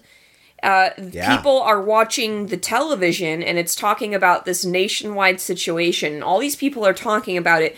They think it's some sort of like uprise or some yeah, sort uh-huh. of riots in the streets, you know? demonstration. well, the the two older sisters are talking about it, and like, ah, people today they'll riot over anything. Mhm. You know, yeah. In my day, they would have been re educated. Yes, Jesus. And her sister's like, you can't say that. But so all of a sudden, remember these this is a train, so there are cars, right? So everybody is kind of separated by these cars. And suddenly our main guy is going to notice that people are running through Uh-huh. the cars. And we, the audience, of, have already seen, I think, that the Yes, the woman has turned. yeah, She uh-huh. changed the attendant, and Uh-huh. then the attendant started to attack people. Now, my problem is there were people in the car watching this happen, Uh-huh. doing nothing. And I mean, not running away. I mean, not trying to help. I mean, just standing there doing nothing. And I'm like, I don't believe that. I believe it. Haven't you ever seen any New York subway videos or anything? I was just watching one last night. Just happened to see one last night of like these four guys about to throw down in a subway. Now the video goes somewhere completely different, but in reality, nobody knows that this is going to there's going to be a dance off and then there's a homeless man who who does the worm. Anyway, my point is is that there's a woman who's like right there. Like she's gonna be in the thick of it. And what does she do? She doesn't look. She just slides her butt over two spaces that's all she does. There's going to be an assault right in front of her and she just scooches down. That's all she does. So yes i absolutely believe that people would be like whoa what's happening? and then do nothing. 100% Right, but this is not just a fist fight or a knife fight, as the pair may be. Yeah, but- this is a woman literally attacks and bites Yeah. and eats someone. we did see something at the very beginning. We saw a deer get killed, right? Now, why is it that there's the phrase a deer in the headlights?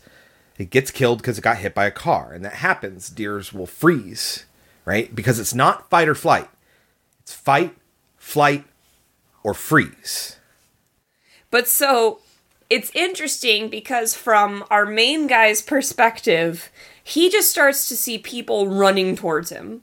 People are sh- shouting, run. Yeah. They're scared, all this stuff. And he's just like, these people must be insane. Yeah, uh-huh. These people must be crazy. This isn't normal. I'm gonna keep walking forward to see what it is. And I kind of believe that about this uh-huh. asshole character who thinks he's better than everyone Uh-huh. else. Who does not instantly think, okay, time to get the fuck out of here. yeah.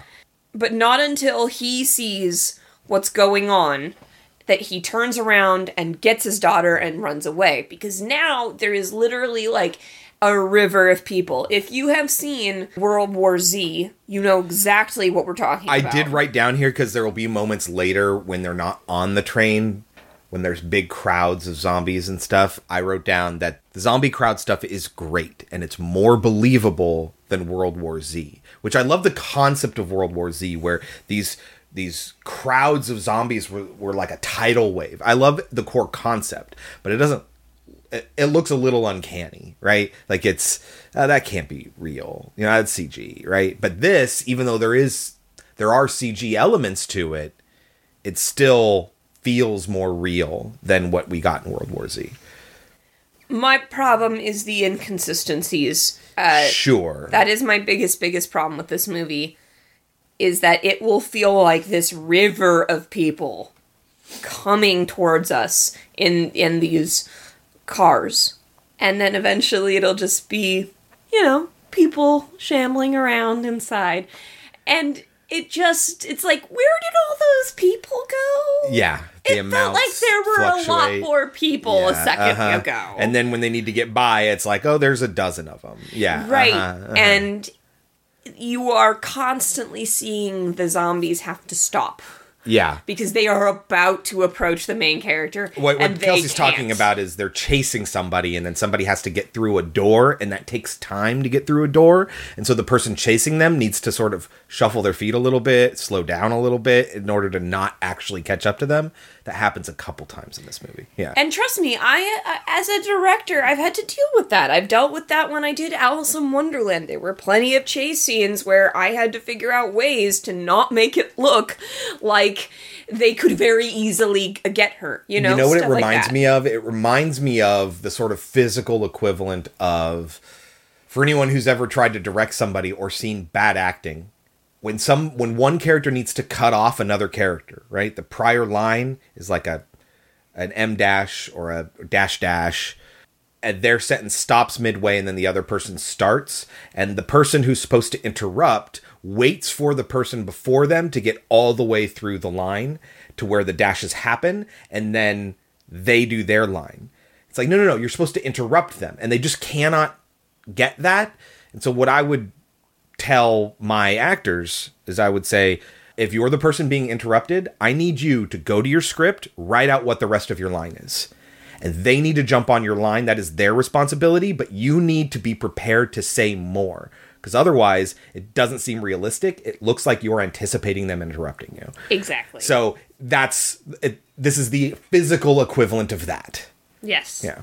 And it's not done. It, it's not great. Uh-huh. It's not great. And if they had just taken a couple more, I understand it's hard to do. It's hard to reset all that up over and over Yeah. again for different shots. But sometimes you got to take another shot. Uh huh. Especially when you're getting blood all over the glass and you're going to have to clean that glass again. There's glass breaking. I'm sure it would be very expensive and a whole big process. So then you So needed more rehearsal. Yeah. mhm. Rehearse, rehearse, rehearse. Yeah. Anyway, there's this outbreak. We get we do get a moment where uh protagonist guy he is the last one or almost the last one through a door and everyone's like shut the door shut the door shut the door. And we see Gilgamesh and his pregnant wife come running down behind him and everyone's urging our protagonist to shut the door. We are getting uh, door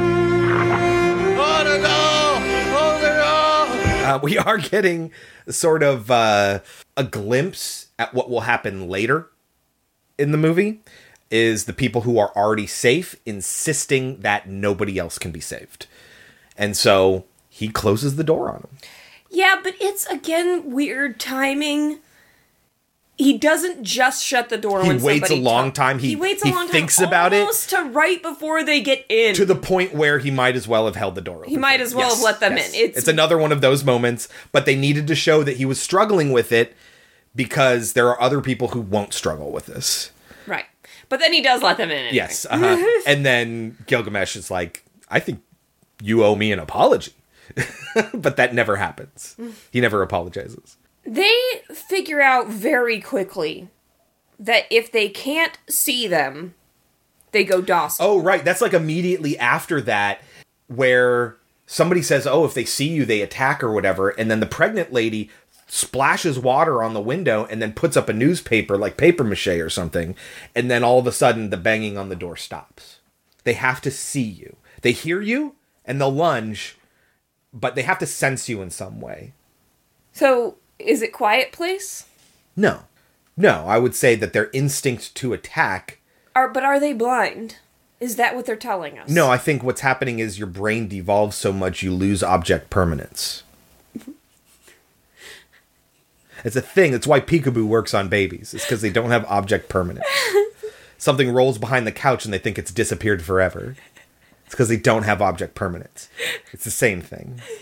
These zombies have lost object permanence.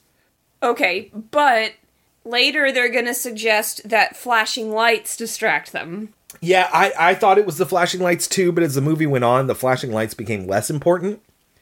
It was that it was dark and the flashing lights were movement that they could see. It wasn't like causing, you know, a reaction in their brain to give them seizures or anything like that. It was more like, oh god, there's something moving, and then they couldn't focus on, you know, it's like squirrel. Right, but then after that, there'll be a scene where they're in the dark and they aren't distracted by anything. There is an inconsistency with this during one particular scene. Yes, that is the case. But I think what the movie is setting up is that they don't have object permanence, they are easily distracted, and in low light situations where a human might normally be able to see, their eyes are all milky and cataract, basically, that they can't see very well at all. So they detect motion. Unlike the T Rex, which, by the way, apparently had really good olfactory senses and could absolutely have smelled Dr. Alan Grant when he blew his hat off with his nostrils, which were right there. Anyway, there's a couple things that happen here. First, we get an announcement that the train isn't stopping at the next station. We will find out later that it's not to protect the city from the people on the train, it's to protect the people on the train from what's going on in the city. And they're going to pass right by that city. When they do pass it by, you see that the place is completely overrun. During this sort of stretch of the trip, he gets a hold of his assistant who's freaking out as well, but he also gets his mom on the phone. He calls his ex wife and there's no answer. But he talks to his mom, and his mom is like, Is she okay? Is Suan okay? And she, this is where she has their sort of half scene because we don't actually see her, but we hear her talk about she kind of resents his ex wife because Suan is so focused on how she misses her mom that she doesn't like value the grandma as much. And grandma totally feels that way but we know that that isn't the case. Suan loves her grandma. But what's happening here is our protagonist is hearing his mother turn over the phone. It's so it's sad. Devastating until eventually she does actually turn and when has to he says, "Mama, Mama," ama yeah uh-huh. so sad Yep. because this that is the first time he is going to break. Yeah. Uh huh. Oma. It's it's devastating for sure. Yeah. So they do pass that station and they see the outbreak there, uh, and then they get a government announcement over the TV. Telling them not to use the word zombie. That's silly. And It's that, the one time zombie is used in the entire movie, by the way. Yes, and to trust your government, everything's gonna be fine. Yes. So, ugh. They are, however, going to stop at the next station and get everyone out. As they are getting out, he will uh, stop, I think, to get on the phone or something. He gets on the phone. and he puts her in a chair. Yes. And the two old ladies are walking by, and one Uh-huh. sits down in the chair, and the little girl gets up and says, "Old lady, to the other lady, take do you my chair." here? Yeah. And what there's, you know, what a sweet girl. And her dad actually says to her, "You don't have to be nice all the time." Yes. Well, because he's trying to be. Christ! She just let an old lady take her seat. he represents the urge to look out for oneself. Right, but this is not a death moment. This is not a life or death moment. No, no, he he sees that as an example of her doing something that might get her in trouble in the middle of this outbreak, right? You really need to protect yourself first, right? And it seems reasonable, but we're going to see two sides like every zombie movie, where the people that are all, you know, look out for number one are the villains that can easily turn into villainy. And so she is going to, by the end of the movie, sort of pull him over to her side. Look, from my perspective, there's no reason to ever lose your humanity or your kindness. Yes. But if you're gonna slow me the fuck down because of your bullshit, Uh-huh. I'm leaving you behind. Yes. I will do everything in my power to help a person who wants to live. But if you're gonna cry and whine and moan, I'm leaving you there. There aren't really anybody like that, really. no, there's no one like Yeah, that. Thank uh-huh. God. I hate those characters. anyway, he sees. So I mentioned earlier. I remember the term now. Uh, he he tells his assistant in the in the beginning of the movie, like wh- who is having second thoughts about selling all those shares. He's like, "Do you work for the Lemmings or something like that?" Is what he says. But he refers to basically the people on the street as lemmings, right? The people that can be used but are useless and that follow the trend and don't do anything big and don't make anything of themselves and you'll never make money by being a lemming, basically, is his point, right? And so he gets on the phone with a contact of his who's a lieutenant in the police force and he finds that name under the lemmings folder in his contacts list. Uh, so it tells you how he feels about people, right? This is a person to be used, but who isn't a person to him. But he does call up this lieutenant who tells him, listen, when you get there, they are quarantining you. I'm like, oh, fuck. Like, they know that's going to be a big deal. You might die, right? So he tells him, listen, my men are there. Do not go to the main square when you get off the train. Go to the east square. That's where my men are. I will tell them to expect you, and they'll take care of you. Like, oh, okay. Great. Cool. during this time, one little quick thing I wanted to mention the reason she lets the old lady take her chair and the father ignores her, doesn't hear her, her say this. Suan will say, Granny's knees always hurt. Yes, about her grandma, who is now dead at this point. Right, she doesn't know that. But the Yes, point is. she is always thinking of her grandma. Yeah, uh huh. And when she sees these old women, she does not just see a stranger. She sees somebody's grandma. Mhm. hmm I think that's really important. Yeah, I think that's great. And during this moment, while he's on the phone, she, the little girl, is going to meet the guy with his pregnant wife. And It's cute. you just love. it's really cute. You just love these characters. Uh-huh. They make them very charming, very sweet, Mhm. very kindly, and they They're never bickering, but they're kindly bickering, you know? Yes. And they will look at Suan as their own, even though her father almost had them killed. Yeah. They're like, hey, what does your dad do for a living? And it's like, oh, he's an investment broker or whatever it is. And Ma Dong Suk says, Gilgamesh, says something to the effect of, Bloodsucker. oh, yeah, he's a bloodsucker. And his wife, like, hits him. And it's like, you do not say that in front of his kid. Mhm. And she says, it's okay. It's what everyone thinks. You know, that's the reality. My dad is a bloodsucker. When they do get off the train, it is very eerie. It's very quiet, which I don't know if I believe the quiet based on what's supposed to be going Well, on. Well, it looks like there's already been devastation there. I think what we're supposed to get from this is that up to the tracks, there was outbreak. The military pushed them back to these checkpoints. And what we'll find out, a couple things happen here. Everyone goes to the main square, but our protagonist and Suan break off to the side. Not very subtly, I might no, add. he just If sort of walks off. If your plan is to break away from the herd, Get to the back, you get yeah, to the uh-huh. back of the herd. Yeah. But anyway, he breaks off and then Suan's like, What's happening? Where are we going? He's like, Well, we're going over here to the east. I know this is the way we should be going. And she's like, Oh, well, then I need to tell people. If this is safer, I'm going to tell everyone. And he's like, Hey, fucking stop it. The only way this works is if we do it and nobody else comes. Exactly. This is the only only time that I'm like, I kind of get what the dad's doing here. Yes. Like if he wants to make sure that he and his daughters are are okay, the only way he can do so is by screwing everyone else over. Here's the thing. I think that Suan acts as a what's the term I'm looking for? As a as an inspiration She's an inspiration for goodness, but is not necessarily aspirational, right? You do not want to be Suan, you will die. but you want to be like Suan.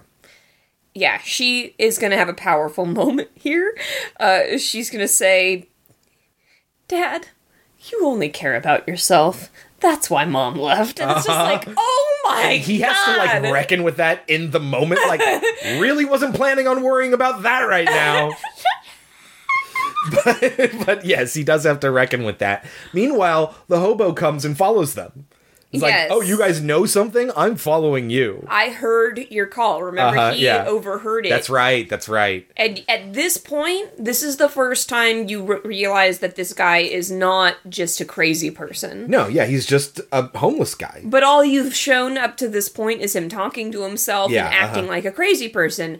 But the fact that he, because when the guy's on the phone with him, he sees the hobo there. Yeah. He just assumes. He just ignores him. He doesn't understand me. He's not listening. He's crazy. And that's what the audience might be thinking too, because they haven't been get- given any indication that he is all there. Yes. And this is the first time that, oh no, he's very aware of Mm-hmm. you everything. you ignore you mentally negate the humanity of people like the homeless and i think it's a sort of good lesson that these are these are people you can't Mhm. just ignore them but anyway they're kind of okay with him No, they're not. well no because what else are they going to do Well, exactly. What else are they going to do? But they don't have to. We don't see really what he would do in that reaction because they cut they cut over to what's happening with the other people, and they're going downstairs and oh escalators my god, is and this guy like the husband of the year? Yes. So they they are going down these escalators and there's a stairway in the center and they see this line of military. They're like, "Oh, we're here." This is what I'm saying. I think the military pushed everyone back to this point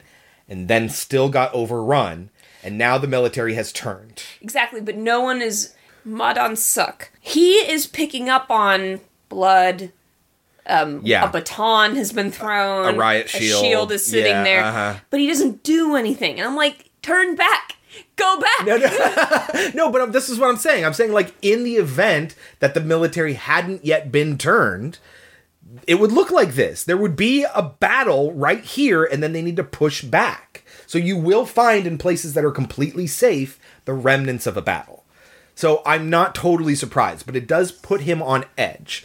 And so when they see the first military man turn around and he's been infected, picks up his wife, Pregnant wife. pregnant wife, and lifts her over the railing of the escalator onto the stairs so they could go up the stairs. It's a very badass moment. He's really strong. He's awesome. Uh, so anyway, at the same time, the uh, hobo is running down a hallway because he sees uh, a military man.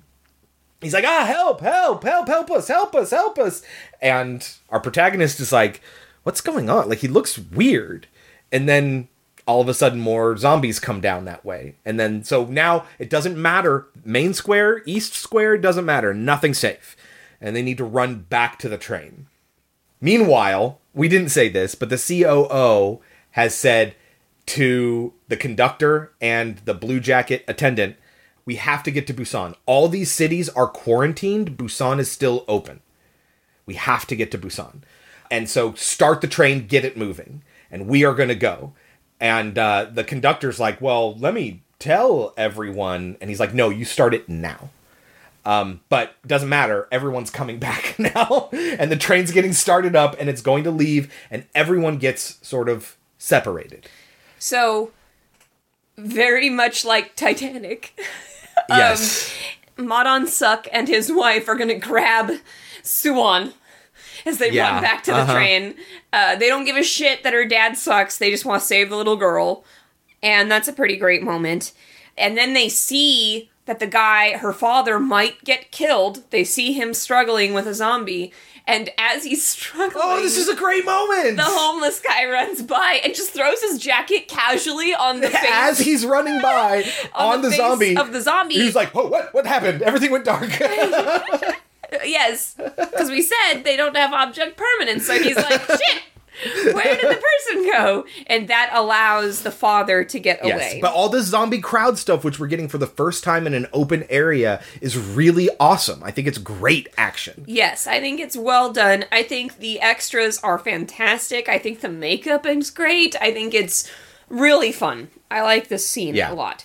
Uh, so here's what we get as far as separation goes. So we have a pregnant wife, Suan, the hobo, and one of the two elderly sisters. They are trapped in the bathroom in car 13. The baseball player, Yongguk, Sang-hwa, who is uh, Gilgamesh, and Suk Woo, our protagonist, are in car 9. only because Ma Dong Suk waited and said, "Asshole, get over here." uh-huh. Get here now. He didn't Yeah. shut the door on him, even though he had the op- opportunity to do so. So we have our three sort of manly characters, right? The young baseball player, the big buff guy, and our protagonist. Yes, our three men have been uh, separated from our three women, Yes. and, the also, and also the sisters have been separated. Everyone else is in car 15, including the elderly woman's sister. Yes. Let's point out that the men hadn't gotten on yet when the attendant told the conductor to go. Let's remind ourselves that they had no way of knowing whether those guys survived. Yes, totally. So I was okay with the attendant doing the asshole move here and saying, we gotta go. Right, but he's Because there is no way to know whether or not they live. He is on his way towards peak assholedom. though. yes, he is going to He is headed in that direction. this. He is headed in that direction. Things are getting worse for him. He's being turned by The COO. the COO, which is interesting because earlier the COO told him to shut the door, and the attendant was like, "Fuck you! There's more people I can save." Yeah, uh-huh. So like you thought he was gonna be Stand up to stand up character, yeah, no. which the girl thought too. Uh-huh. The girlfriend of the baseball player thought she could rely on this guy, and he will be turned. Yeah, so that's going to be sort of the conversation here is that she's desperate to get to her boyfriend, who I, I'm the guy she likes. By the end, they're going to be a couple, kind of. So we'll ju- we'll just say yes, the baseball player and his girlfriend. uh, yeah, so she gets really upset because nobody wants to save anybody.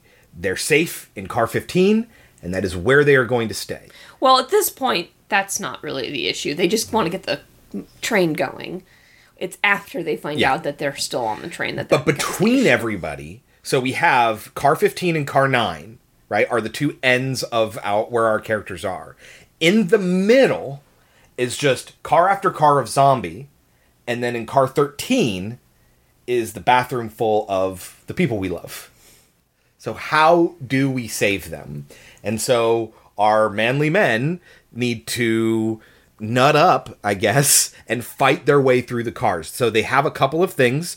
In getting on the train, Gilgamesh has picked up a riot shield and a baton.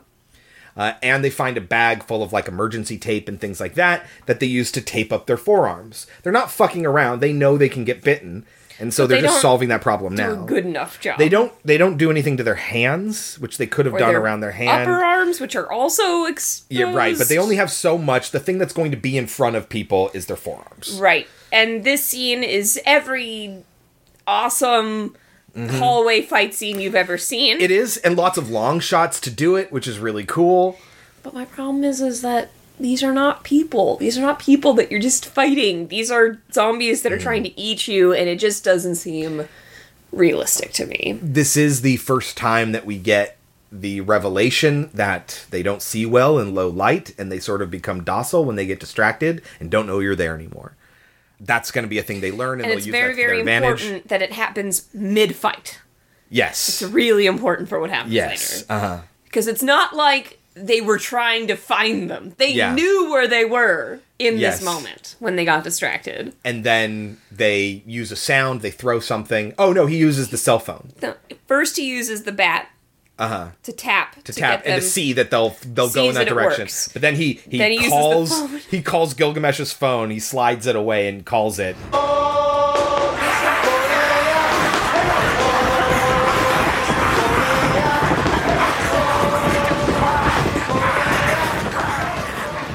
Why do you have such a tacky phone? yeah, ringtone. Yeah, Ringtone. uh-huh, yeah. I don't know. How do you change it? How do you change it? He asks the baseball player, who also laughs at him. Yeah, because they they're having this conversation because they do eventually make their way to car 13 in the bathroom, but then they're going to be out of a tunnel, so it's not going to be dark anymore, and they, now they're separated into the bathrooms across from each other. Right. So remember that the baseball guy has his phone and he has already contacted his girlfriend at this point and told her, "Hey, we made it." And then he texts her and says, "Hey, we're we're only like a car away. We're getting Yeah, to you, uh-huh. right?" And the girl tells them, she's all excited, "Oh my god, they're here. We can save more people. Isn't this wonderful?" And the COO's like, "You think they got all the way here and didn't get infected?" And I'm like, "Wait a minute. Now the infected can text? Right, yeah, uh huh. What have we seen so far that sh- makes us believe they can text? Right. It it's it's absurd. It is I don't, absurd. I don't think it's I don't think it's that absurd. I, like it is believable to me. It is more like he is finding whatever reason Oh, possible. Him, him, I believe. He's the villain of the story. He's evil. He has already tried to kill so many No, but people. but but also for good reason for self preservation. It's And not yes. just to keep it. It's not like he's having fun killing right, people. Right? No, I get that. My point is, and I get that self preservation. I totally get that. How he could convince an entire car full of people that are not villainous like he is. frightened people, and he is in a position of authority, and How and why? because he he's the chief operations officer for the the transportation company. Like he has he's he sounds like somebody who knows what he's doing. He is providing instructions and certain people will respond well to guidance, especially in moments of panic. I guess I just will always be the person in the room that's like, fuck all of you. Right, but there is a reason why all those people made it to the train first because they were already self-interested. So, in any case, they're going to do whatever they can to prevent them from getting in because they're not even taking a single chance on their survival. And this is not alien situation, people. Yes, this is it's not, like a quarantine. Nobody's been proven to be infected or anything like that. This is these people are we already know what's going to happen if they get inside. Right.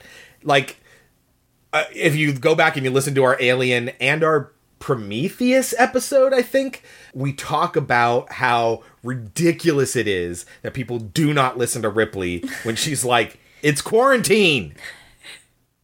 We cannot let them in. They should have listened to Ripley and then none of this would have happened, you know? This isn't that. No.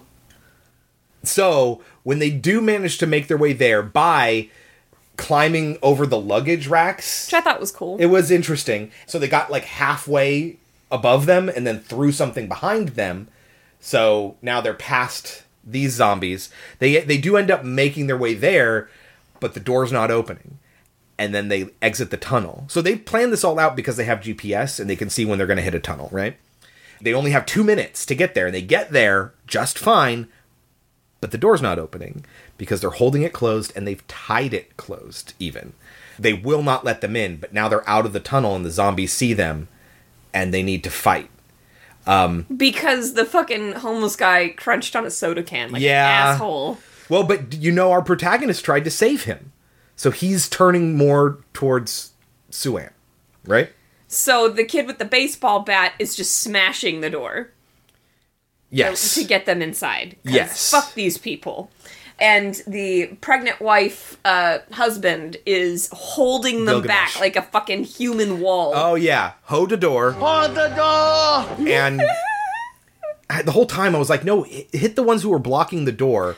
In the head, in the hands. Very stupid. But he's trying to to manhandle this door to keep it open instead of just pushing it, closed. Yeah, to keep it closed. Instead of just pushing it, he's grabbing it by both sides, and when he does that, his hand gets bitten. Like, okay, well that's predictable. And then he has a moment with our protagonist. He's like, I need you to take care of my wife. I'm going to die here. So I'm going to spend my last little bit of life and energy sacrificing myself, protecting you from all these zombies because this door is going to open. and you need to get through that other door, right? And so what he does is he lets the door open, right? It, it slams open. He picks up one of the zombies and holds him sideways and pushes them against the rest the this mob and is holding them at bay. It's awesome. And it's fucking awesome. Yeah. So yes, they do manage to get into this other one. Now there are like compartments in between the cars. So yes, our baseball player did smash that window that they were trying to hold closed, but there is another door that they're able to close behind them. I'd like to also point out that during this moment, the sister is going to realize that her sister is on the other side. So she's going to get up and be like, let them in. And some dude is going to just knock an old lady out. Yeah. Just push her out of the fucking way. Now, but as soon as they get separated, you're like, oh, this lady's going to be trouble for these survivors. She's going to be devastated by losing her sister. Like, as soon as they got separated, all the way back at that last stop that they made, you knew that was going to happen. Sure enough, it does. But I think it's well done. Yes. Maybe you saw it coming. I didn't necessarily see it coming. I wasn't thinking about it. There was too much chaos to really be thinking about what was going to happen next for me. But I thought it was well So- done still. Gilgamesh and this older sister, the one who was separated in the back with the pregnant wife and uh, Suan, they both die. Meanwhile, the COO is going to see Suan like crying. Uh huh. I thought that was going to be his moment of change, Uh-huh. which I thought would have been kind of lame, but that's what I thought what they were going to do. They just did nothing with it. He's not fazed at all. I, well, I think that's what they did with it. so now there's an argument of you guys are unsafe. We don't know what's wrong with you. You need to get out of here. You need to leave. You cannot be in this car with us. And in their insistence that the safer thing to do would be to eject these people, they make those people that they're afraid of safer yeah. because they have to go to the vestibule in between car 15 and the engine, right? Which, in the moment, I was like, why would you push them further away from the danger well, and because the- yourself closer? there is no closer to the danger. The danger is right on the other side of the door. And the vestibule isn't big enough to hold all those people. So if there's going to be a separation, that means our newcomers have to go in this vestibule, which again are the baseball player, our protagonist, pregnant wife, Suan, and the hobo's still alive at this point, right? yeah, and the baseball's girlfriend is like, Oh, she Fuck goes. these people. Yes, she wants to go with them, and he is like, "No, this place is safer for you." And she says, "I don't care. I want to be where you are." Well, but also like it's it's absurd to me that no one says anything, no one does anything to make these people like feel guilty. Like I would be shouting from the rooftops how evil these people are and how crazy they are and how Oh, yeah. we live in a society and how you One are the thing- pro- reason that society crumbled as quickly as it did. One thing Like- we didn't say is that when car 15 was closed off and they tied the door closed and all of that, the attendant, the blue jacket attendant, uh, has Jin Hee, the girlfriend, has her pinned down. Like he has his arm around her and his hand over her mouth so she can't scream. Like restraining her. And she is desperate to get to her boyfriend, right? And he is physically restraining her, and it's really fucked up. At this point, our attendant guy has gone full villain. yes, he is on the side of the COO who he was against earlier in the film. But everyone here forces our newcomers out, and they go into this vestibule past car 15. Meanwhile, elderly sister, the one who's not actually elderly, who's just wearing makeup and wig, is like, fuck all this, fuck all these people. I see my sister right there. She's already a zombie. Didn't make any sense Fuck everything. she didn't make it, by the way. Well, they needed they needed something right but the way edge. that it happened it was just like why is she not going forward to the car Yes, she was just kind of froze. But again, fight, flight, or freeze. but she sees her sister you'd think she'd run to her sister Yeah. anyway She, She opens she the died. door. so that upsets the sister Yes. who's like fuck these people and uh, lets in the zombies which is great and kills every survivor except the ones who are locked in this vestibule. very very satisfying What we will find out later is that the COO and the attendant have locked themselves in the bathroom and they survive. problem huge problem How do they get in there? no, well, that, but also they go through a tunnel during this scene. Why not just not have them go through a Oh tunnel? yeah, this is that moment. They're still because it's like an effective visual cue, and they they do some some things with like the speed of the film. Uh, it looks cool, but yes, they are in a tunnel. The the the best thing I can say is that they were already mid fight. They were earlier. Yeah, I know, I know. They just shouldn't have gone through a tunnel in this moment. And they don't stop. They don't get distracted. They don't stop. They just continue to attack. And that really bothered me. Really, really bothered me. I totally get that. So, the conductor, who's just in the engine of the train this entire time, uh, he sees that the track in front of them is blocked. And so he has to bring the train to a stop and they need to switch tracks. So, he gives an announcement, he says, I'm going to go back to another track on the far left, grab that train and pull it up to here. You guys either stay here and wait to be rescued or come to the other train.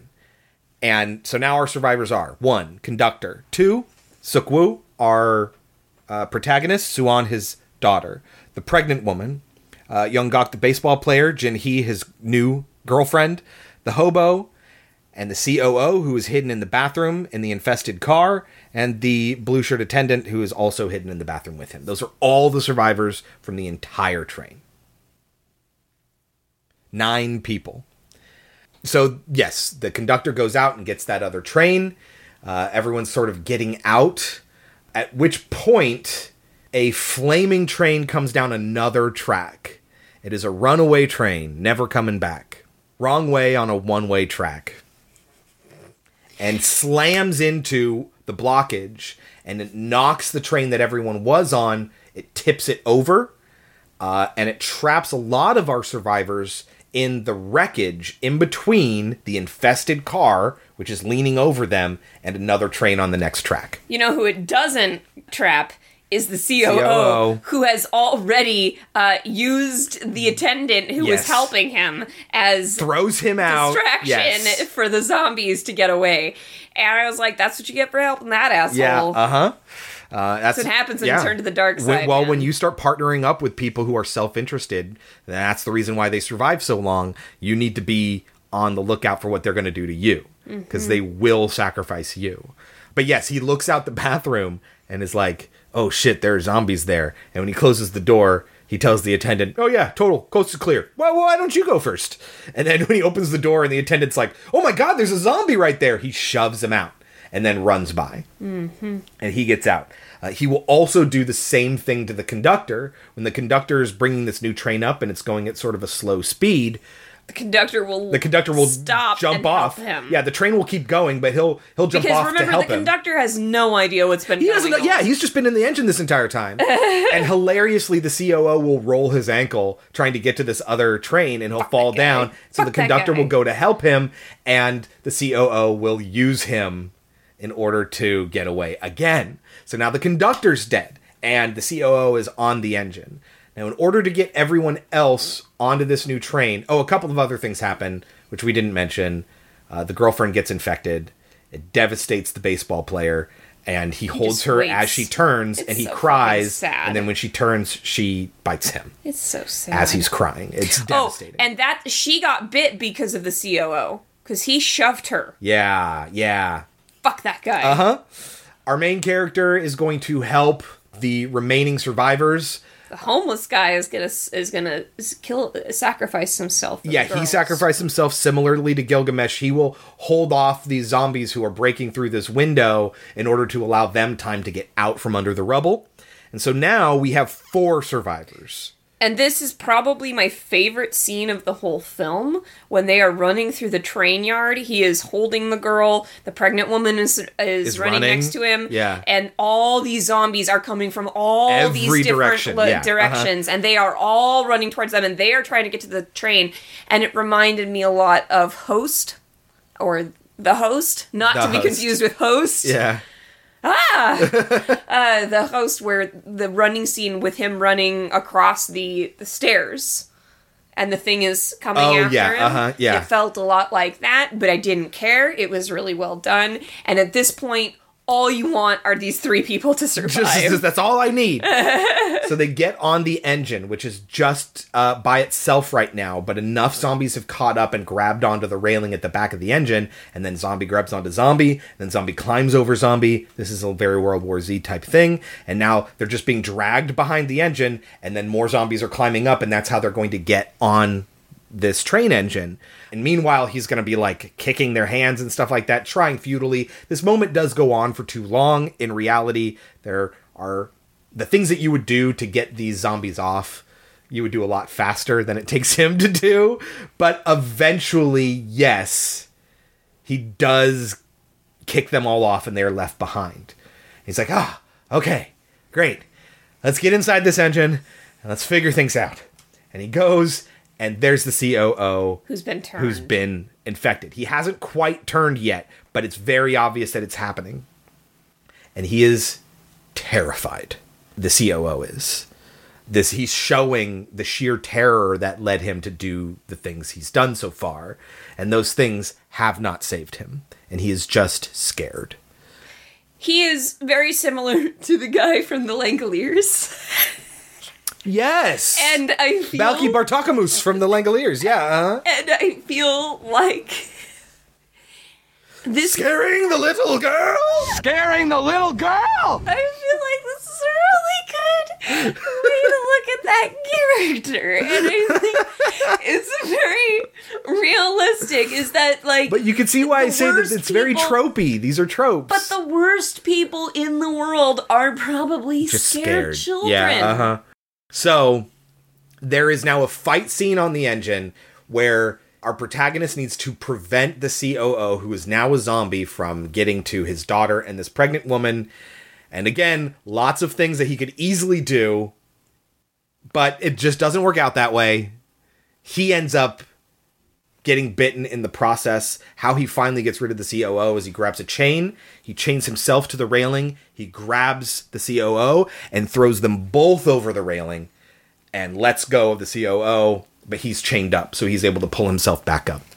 So he can have his moment with his daughter, and this is just so tragic. Oh my god! Devastating. So he brings them both into the engine compartment and he tells the pregnant woman, okay, here's the brake, slow down before you stop. Like, this is how you need to do it. You need to know how to do this before I turn. And then he goes to his daughter and has a conversation with her. And she is like, I don't want you to go. because earlier in the film, she had made him promise to stay with her. Yes. And she does not quite realize that that's not within his power. He can't bear saying goodbye to her. So he doesn't. He just leaves. And it's not like a it's not like a heartless thing that he does. It's just like there's not a long protracted goodbye. It's just like you're going to be okay. And she is just crying She her is- eyes out. Oh, it just breaks your heart. He gets up to leave, and then the pregnant woman needs to hold her back, keep her inside this engine compartment as he walks out and he walks down the length of this engine and then walks to the back where she can't see him and he has a breakdown. It's just devastating.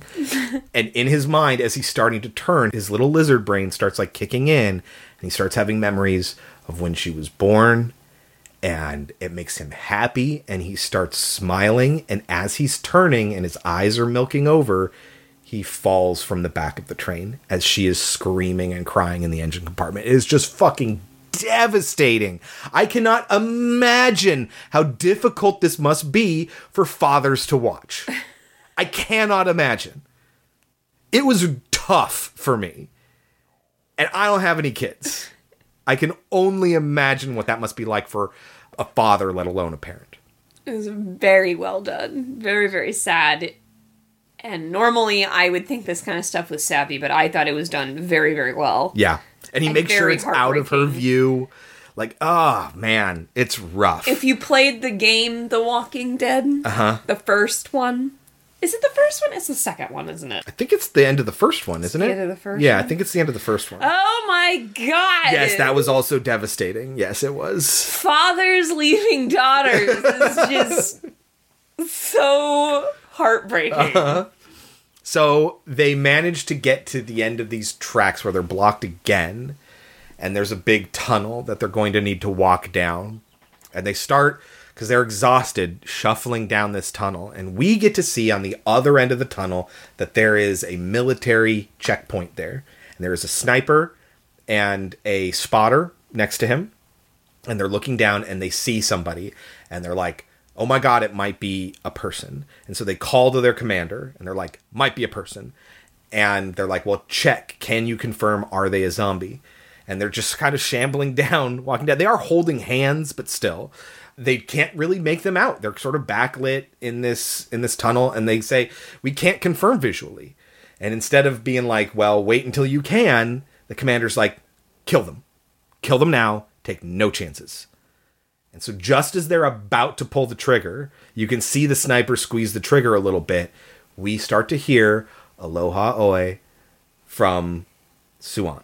She has previously told her father that the reason she froze, like I said before, is because he wasn't there and she needed his support. And here she is singing the song now. It's very sappy because he is gone and he's never coming back and she's never going to see him again.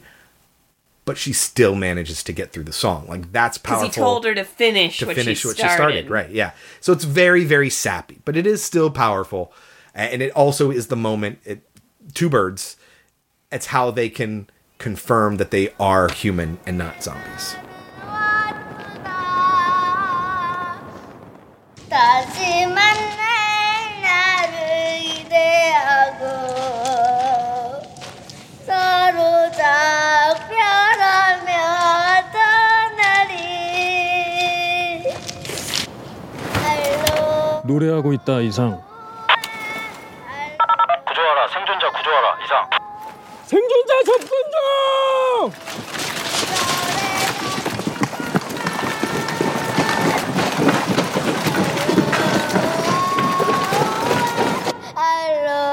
알로하 다시 만날 때까지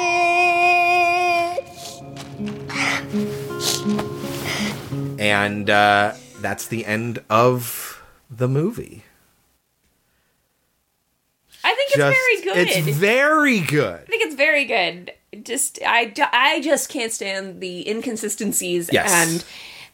and the feeling that like no redo that shot make it seem more like a threat. there is a combination of zombie tropes and Korean melodrama where I can understand why people would reject this movie. And I am not sort of turned on by all the zombie tropes. But everything it does new is very interesting. The Korean melodrama uh, is compelling. I'm sorry, I love it. I think it is a very well made movie. I think it is my problem that I'm kind of done with zombie movies. It's not this movie's problem. But for the love of God, do something new in zombies. Please, please, please. So, Kelsey, what do you think this movie has on Rotten Tomatoes? I'm sure it's very high. In fact, I think I know. What is it? Is it 94? It is 94. Train to Busan delivers a thrillingly unique and purely entertaining take on the zombie genre, with fully realized characters and plenty of social commentary to underscore the bursts of skillfully staged action. Yeah, all the action inside the the train cars was actually, you know, it was really cool. It was well done. Some long shots that were very impressive. We've just we've all seen the hallway fight scenes. Yes. Uh-huh. Uh, so Metacritic of 73. Do you think that this is overrated or underrated? I think 94 is a little high. Yes. I'm gonna give it an 84. Yeah. I think 84 is good. I think you hit the nail on the head right there. Uh, I think this is a great movie. It really is. Very good. hmm But is it the second coming? No. It's not. It is just oh, resurrection. the look that Kelsey gave me. it is a zombie movie. It's a zombie movie done well and done interestingly, but it is still just another zombie movie. Yeah, it's not like this revolution in filmmaking or anything like that. but it is very, very good for what it is.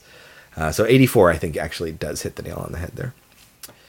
And that is Resurrection Week on Pod Cemetery with the classic film 1985's Day of the Dead and the modern film 2016's Train to Busan. Kelsey, what are we watching next week? Next week is Earth Day.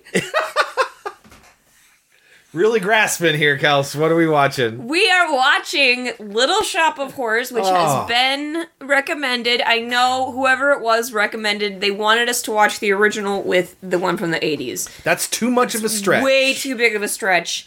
Even though I have seen the original, and trust me, guys, it's actually very good. I highly recommend that you see it. But the 80s Little Shop of Horrors is one of my 1986, yeah. favorite films Mhm. of all time. So we'll get back to that. Just like we'll get back to um, House of Wax. Eventually, we'll watch these original films, okay? But we're gonna do Little Shop of Horrors. Who was it recommended by? Jeffrey. Thank you, Jeffrey. Thank you. These were like all recommended around the same time, and we just happened to be going into this group that he recommended. now let's look and see if somebody has recommended our second film, The Happening. Oh no! It's Earth Day. Killer plants. No one has recommended The Happening. Well, no one wants us to it. watch it.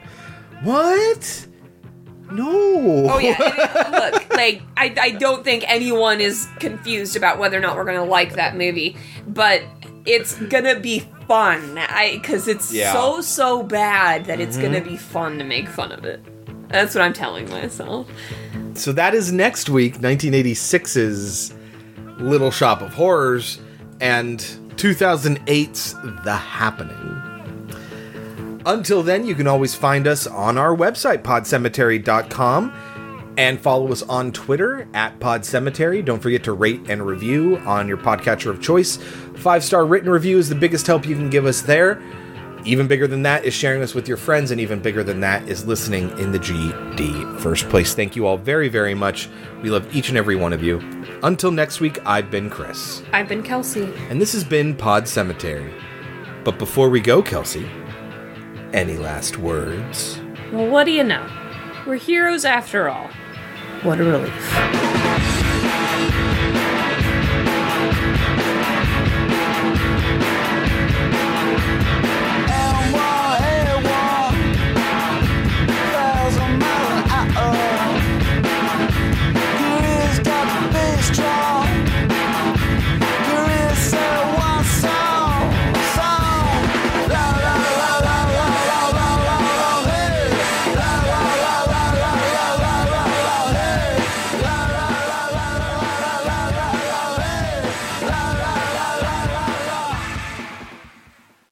Capitalism!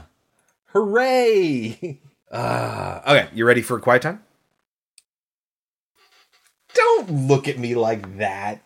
Yeah, I've been ready for quiet time. You've been telling the story.